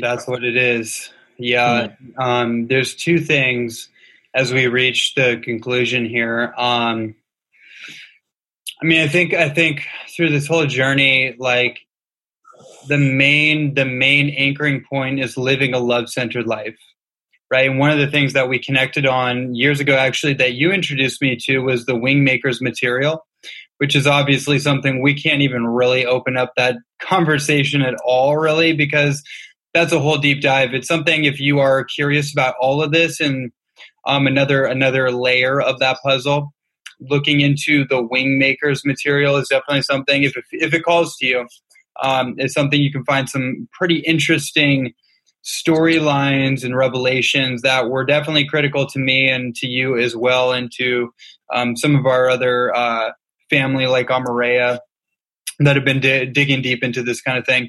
Um, and then that that definitely connects a lot to the underlining themes and stuff that hmm. have been brought up into this conversation. And ultimately, the core of all that is living a love centered life, right? What do you do about all this? What do you do about any of this? Well, how do you heal yourself? My feeling is you have to love yourself enough to heal yourself. If you don't love yourself, if you don't value yourself enough, then you know, you're probably going to cut corners. You're probably going to self sabotage. You're probably not going to go through the healing process. And whether that is just something simple as losing a certain amount of weight or rebalancing your hormones or detoxing from some kind of contamination or what going even deeper into the protocols and things that you're talking about this specific issue. I mean, it really comes back to love and a return to love and an integration of love and loving love thyself, right? And it's such a simple thing to say, and it's like you said, like in the quote unquote conscious divisive communities that aren't aren't necessarily inclusive.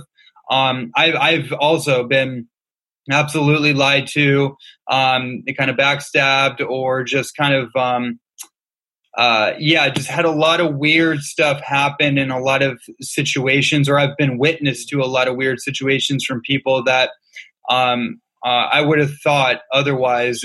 By being a little naive, I would say that uh, that would ne- that would never have happened. So I've definitely had to learn some some pretty interesting lessons um, in that way. But ultimately, you know, it, it's the same thing. Like just assuming a position of love. But I just want to make this note here too. Like love is not passive. Like love sometimes is is is is like um, what's the word? It's like it's fierce. Sometimes, in order to truly love, you have to really speak some truth. You have to fight for love. Sometimes you have to be fierce, fierce and courageous in order to be truly loving. I'm glad you said that, bro, because so many words have, have been bleached and lost their meaning, you know, through through decades and centuries of misuse. And uh, you know, when I speak the word love, it contains this wholeness perspective that includes all of these virtues, you might say, or all of these pathways that I've explored and experienced love, fierceness being one of them, right? That at times that's the face of love that needs to come out in order to navigate as a, lo- as a love-centered life right so staying love-centered i'm glad you said it does not mean passive or it's not that pastel new age love it's it's it's it's unconditional true love which means that yes we will stand and we will speak truth to power when it's out of control we will yes we will um, we will heal and we will take the time to be silent and to be quiet. Sometimes love actually just needs to be quiet and allow the space so that things can be felt. Sometimes that's what love would do, right? So so it's not it's not a static thing and it's not a passive thing. It's not just something you can just put on frame on a meme and you know there it is. That's what love is. No, love is all. love is all. Love will do whatever it takes, right? Mm-hmm. And so that all being said, I want to I want to share um, and acknowledge something you just said, which is there's a lot of confusion around something, and I want to just dispel this confusion right now. Many of the greatest teachers, many of the greatest uh, what you would call prophets, poets, singers, great thinkers, philosophers, kings and queens and priestesses who are hosting the priestess circles. You know the the the kings who are out there like preaching the good word and they go out on tour and then after five years you start to notice like hmm brothers look a little run down you know or like hmm like sisters kind of whoa her last post it just feels like ooh, a little little ego in there. I don't know. It doesn't doesn't resonate like it used to. Why is that? Mm. why is it that the best angels who come into this dimension with the most clearest intent and the most innocent hearts and pure gifts to offer the world get eaten up and swallowed by the matrix and end up looking all tired and looking all run down and all jaded and you know end up like channeling some kind of Wetiko stuff. What is that about, right? So here we have, I think, one of the most important pieces for us to keep in mind is that we can't judge any person. There's no one person in this world that is bad. There's no mm-hmm. one person in this world that is the source of the Wetiko or the evil. This is this is radio stations that kind of clog up the airwaves of even the best and brightest of us. And I'm going to tell you something else that you already know, but for those of you who are listening, something that might be you might need to meditate on this a bit. This energy targets the best and brightest of us the darkness is drawn to the light. Of course it is, right? Because the light is the pathway home for that separation. That's like, whether the separation knows it or not, whether the Wetiko knows it or not, whether the you know whatever distortion patterns know it or not, it's drawn to the light because all of a sudden there's this thing that's happening on a primal level where this this energy is like creating this friction, and by standing up and being a, do you ever notice how like the brightest ones who stand up and speak the truth, John Lennon, you know, like MJ, who whoever we could think of, all the great men and women throughout time mm-hmm. who stood for something. Over time, you could just tell it got to them, and something off was happening with them, and it was like bringing them down. And pretty soon, they got taken out of the dimension entirely, whether by their own hands, you know, by killing themselves with you know drugs and alcohol, or but you know literally being taken out of the dimension. So why is that? Why is it the best and brightest? It's it's there's a reason for it. So I want you all to keep this in mind.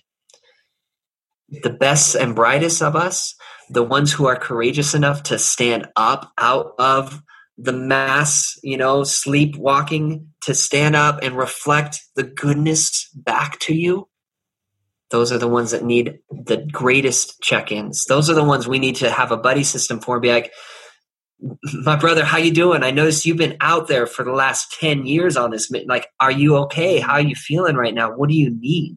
Yeah. Right? Those are the people we need to band together and gather around until it's the next one's turn. And it's like we're we're a big team you know? We're all a team. We all can't all stand in the goal at the same time because we need to all work as a team to get the ball to get to here. And you know we put the play and it's like bam we scored a goal.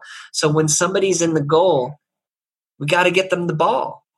But we got we got like you know 10 linebackers trying to pretend like they're quarterbacks. I don't know i'm on some football analogy but i'll just go with it. It's like we got all these people trying to pretend like yo well, well why didn't i get the ball? It's like well you will on the next play, but make sure if they're in the goal, let's just get it to them. And then the whole team wins, right?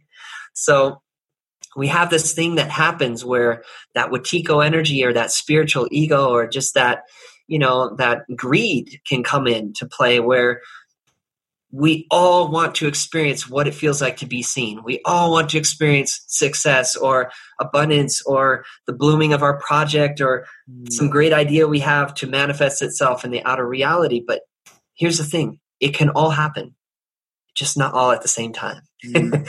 it, you know, it's, it's like there's a, there's a, a folding in, there's this like perfect ordering that if we were to stay truly present and out of here when it's our time to light up and light up the world, be ready because it might be your time right now. It might be your time tomorrow, right? It might be your time, Ronnie, to like get some call to be like, yo, Ronnie, we saw your podcast with Elijah. That was that was epic. We love what you're talking about, brother. We'd love to fly you to uh, Japan tomorrow to come sit in this council of 12 beings, and we're going to be looking over, um, you know, how to share these resources among the next infrastructure to build the new communities of the planet can we fly you out tomorrow? And you're like, oh, I'm like, you, you know, I smoked too much pot today, and I'm like, I just want to go to the beach. And you know, if you're checked out of the moment, then Wow. You missed your moment to shine. And that's the thing is like we all think that we want to get there, but there's a moment, there's a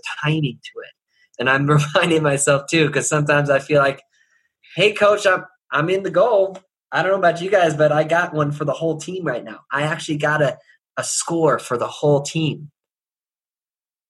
Where's the ball? Well, okay, I'll I'll keep I'll keep moving and dancing and bobbing and weaving and stay as open as I can until that moment hits. And don't the thing is, we oftentimes will judge the process and be like, well, it's not working, so screw it, you know. And then the ball comes and it like hits us in the head, or the ball comes and we didn't even see it, you know. So, so it's just a the message is stay present, keep trusting. You know, we, we're doing a great job. We got this as a collective family. We really do got this. You know, I can't stress that enough. We we really we're all doing such amazing work, and there's no way that we could even possibly see the effect that is having on the entire ecosystem. Some of us, mm-hmm. late at night, we go flying and we go check out everything that's happening while all the kids are sleeping and just make sure that it's all good and it really is all good Yes, there's challenges afoot. Yes, there's some big work we need to do as a community. Yes, there's cleansing that needs to be done internally. Yes, there's um, more impeccability and more sustainable ways of communicating and creating new infrastructure that can actually carry this energy and sustain it into the world into new systems and new communities. Yes yes yes. It's we have a lot to do. But in this moment um, my prayer is that we rest and relax in to this space within our own heart that is beating that's alive that can feel the presence of the divine, of the creator, of the universe, whatever we want to call it, mm-hmm. that is alive and well and is reminding us that everything is moving along quite nicely. so, so that's what it is, my brother. Yeah.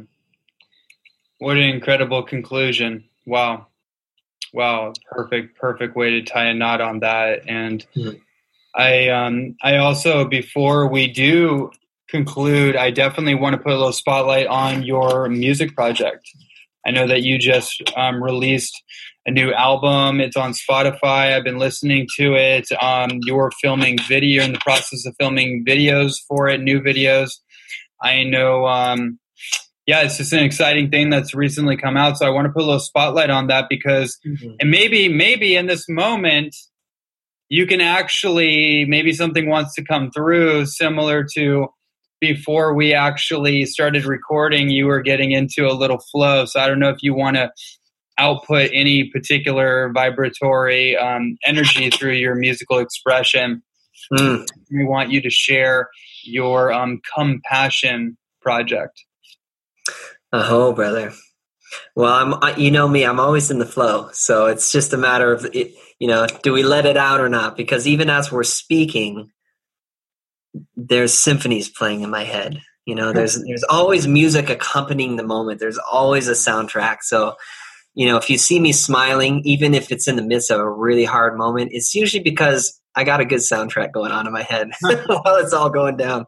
Just you know, thank God for that. Um, that being said, yes, thank you for bringing it up compassion it's um it's a new body of work you know i'm, I'm not even calling it an album mm. uh, so to speak because there really isn't an album out yet but what there is is uh, the first three parts of compassion are available they're on spotify itunes everywhere you can get and listen to or download music you'll probably find it on there best place you can go though is on my website um, and that's elijahraymusic.com um, and you'll notice if you just scroll down on the first page sign up for the email list because that's where I send um, kind of the first wave of communications to those who are uh, on the email list. So that's a great way to connect and keep in touch. There's also, of course, the Facebook page if you if you you know want to do the Facebook thing. I do ch- check it as often as I can, and that's Elijah Ray and the Band of Light. You can just like that fan page. I put out all my releases on there as well. Um, what I can say about this this new body of work is it's called compassion, but it's spelled a little differently than the classic uh, word compassion. It's C O M E capital P passion. So it's compassion. Um, there's definitely an interesting space that opens up by exploring how to create and how to invite in more passion about what we truly care about, what we truly believe in, and what our it's it's our north star. You know, it's coming back to that. It's for me, compassion is is one of my um, one of the aspects of my north star, what it means to live a love centered life. Mm. And I don't always do it. I don't always get it right. You know, there's moments where I I fall off the wave and I forget and I get frustrated and then I get back up on the wave like, okay, I'm back on it. That feels good. So compassion is one of the the bodies of work that I've um, I've been developing over the you know certainly my whole life, but this this next um, this next series of songs is really probably the most stripped down uh, and raw collection of of songs that I've ever put out uh, for the collective and and it's really very personal. I think that's a good you know a big reason why it is so raw is because they're all based on personal experiences I've I've acquired through relationship, and there's nothing like being in a relationship to teach us about compassion. you know, it's it's it's the greatest dojo of all time to to teach us about not only compassion for self but compassion for other and the, the mirror. You know, so we just dropped Man in the Mirror. Uh, that was track number two, and um, just a couple days ago we dropped track number three, which is called "I Can Change," and um, and we'll have a video coming out for that pretty soon. Um, and yeah, we're just going to go down the list. It's one song at a time, one jewel at a time. We're placing on the altar. And uh, so, yeah, check out Spotify or iTunes if you want to stream that immediately.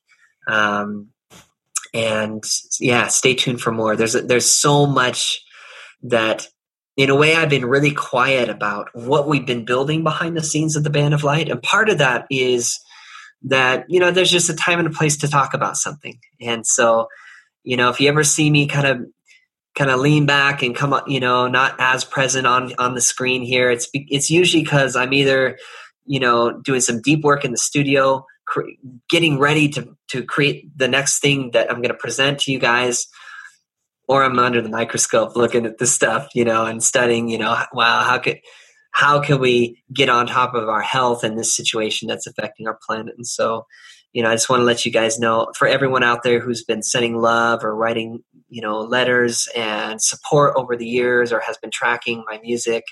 I just want to thank you from the bottom of my heart because one thing I want to make really clear is that I would not be anywhere without you, you know, and and I mean that to you too, brother. Like your your messages at times have been just so so beautiful and so heartfelt and so kind and and present the way you've shown up and have reflected um, you know what what our connection has inspired and, and sparked for you. And and so mm-hmm. you know thank goodness we all have each other to keep keep reminding our, ourselves of our north star. And uh, so yeah so this this next wave of work compassion is something I'm, I'm particularly inspired about because it feels like there's some codes in here that are um, you know pretty pretty timely medicine for where a lot of people are at. And that's been the feedback so far. I'm really grateful for all the feedback that's been coming in around around how the tunes are hitting people's hearts. And uh, so it's just begun. Beautiful. Beautiful. Okay well there you have it. Ladies and gentlemen everyone tuning in everyone listening to this.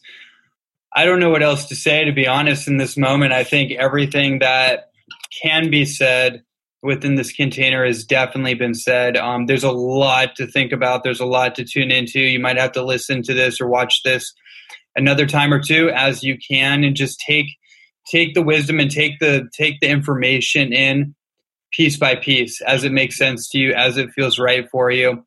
Um, because a lot of this, as as with any any interview, any download, is built on the accumulation of, of, of a journey in of itself. So allow yourself to take that journey for yourself. Ultimately, that's what all this is. We're all on a journey. And um, like you said, Elijah, thank God that we have one another that we can parallel and reflect back upon and we can guide and support one another through taking the journey. We're not isolated. We're not alone in the journey, which um, makes the journey worthwhile, makes it fun, makes it uh, makes an interesting game. So I appreciate you for for taking the journey with me on a personal note and also on this podcast. It's just been honor and pleasure. Your friendship and um, just who you are in the world is uh, just means means means a lot.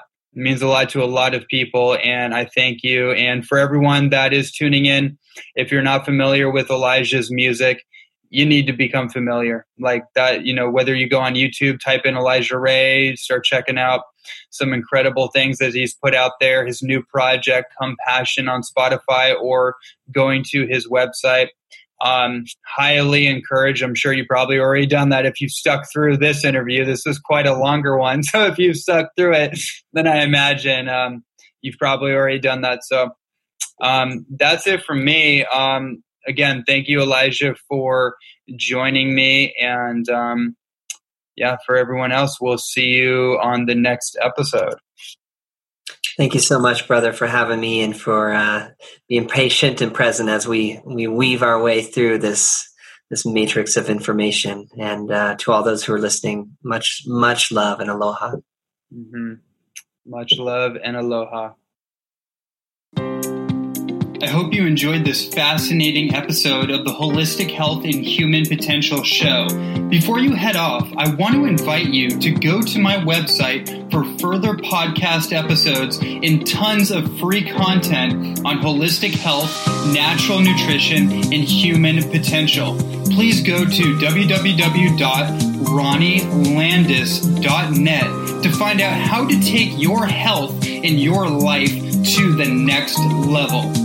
And also, I want to encourage you to leave a five star review for this podcast on our iTunes page, which will help me in my mission to get these inspiring messages to millions of people throughout the world. I thank you so much for your support, and I look forward to continuing to provide amazing conversations and content on holistic health and human potential.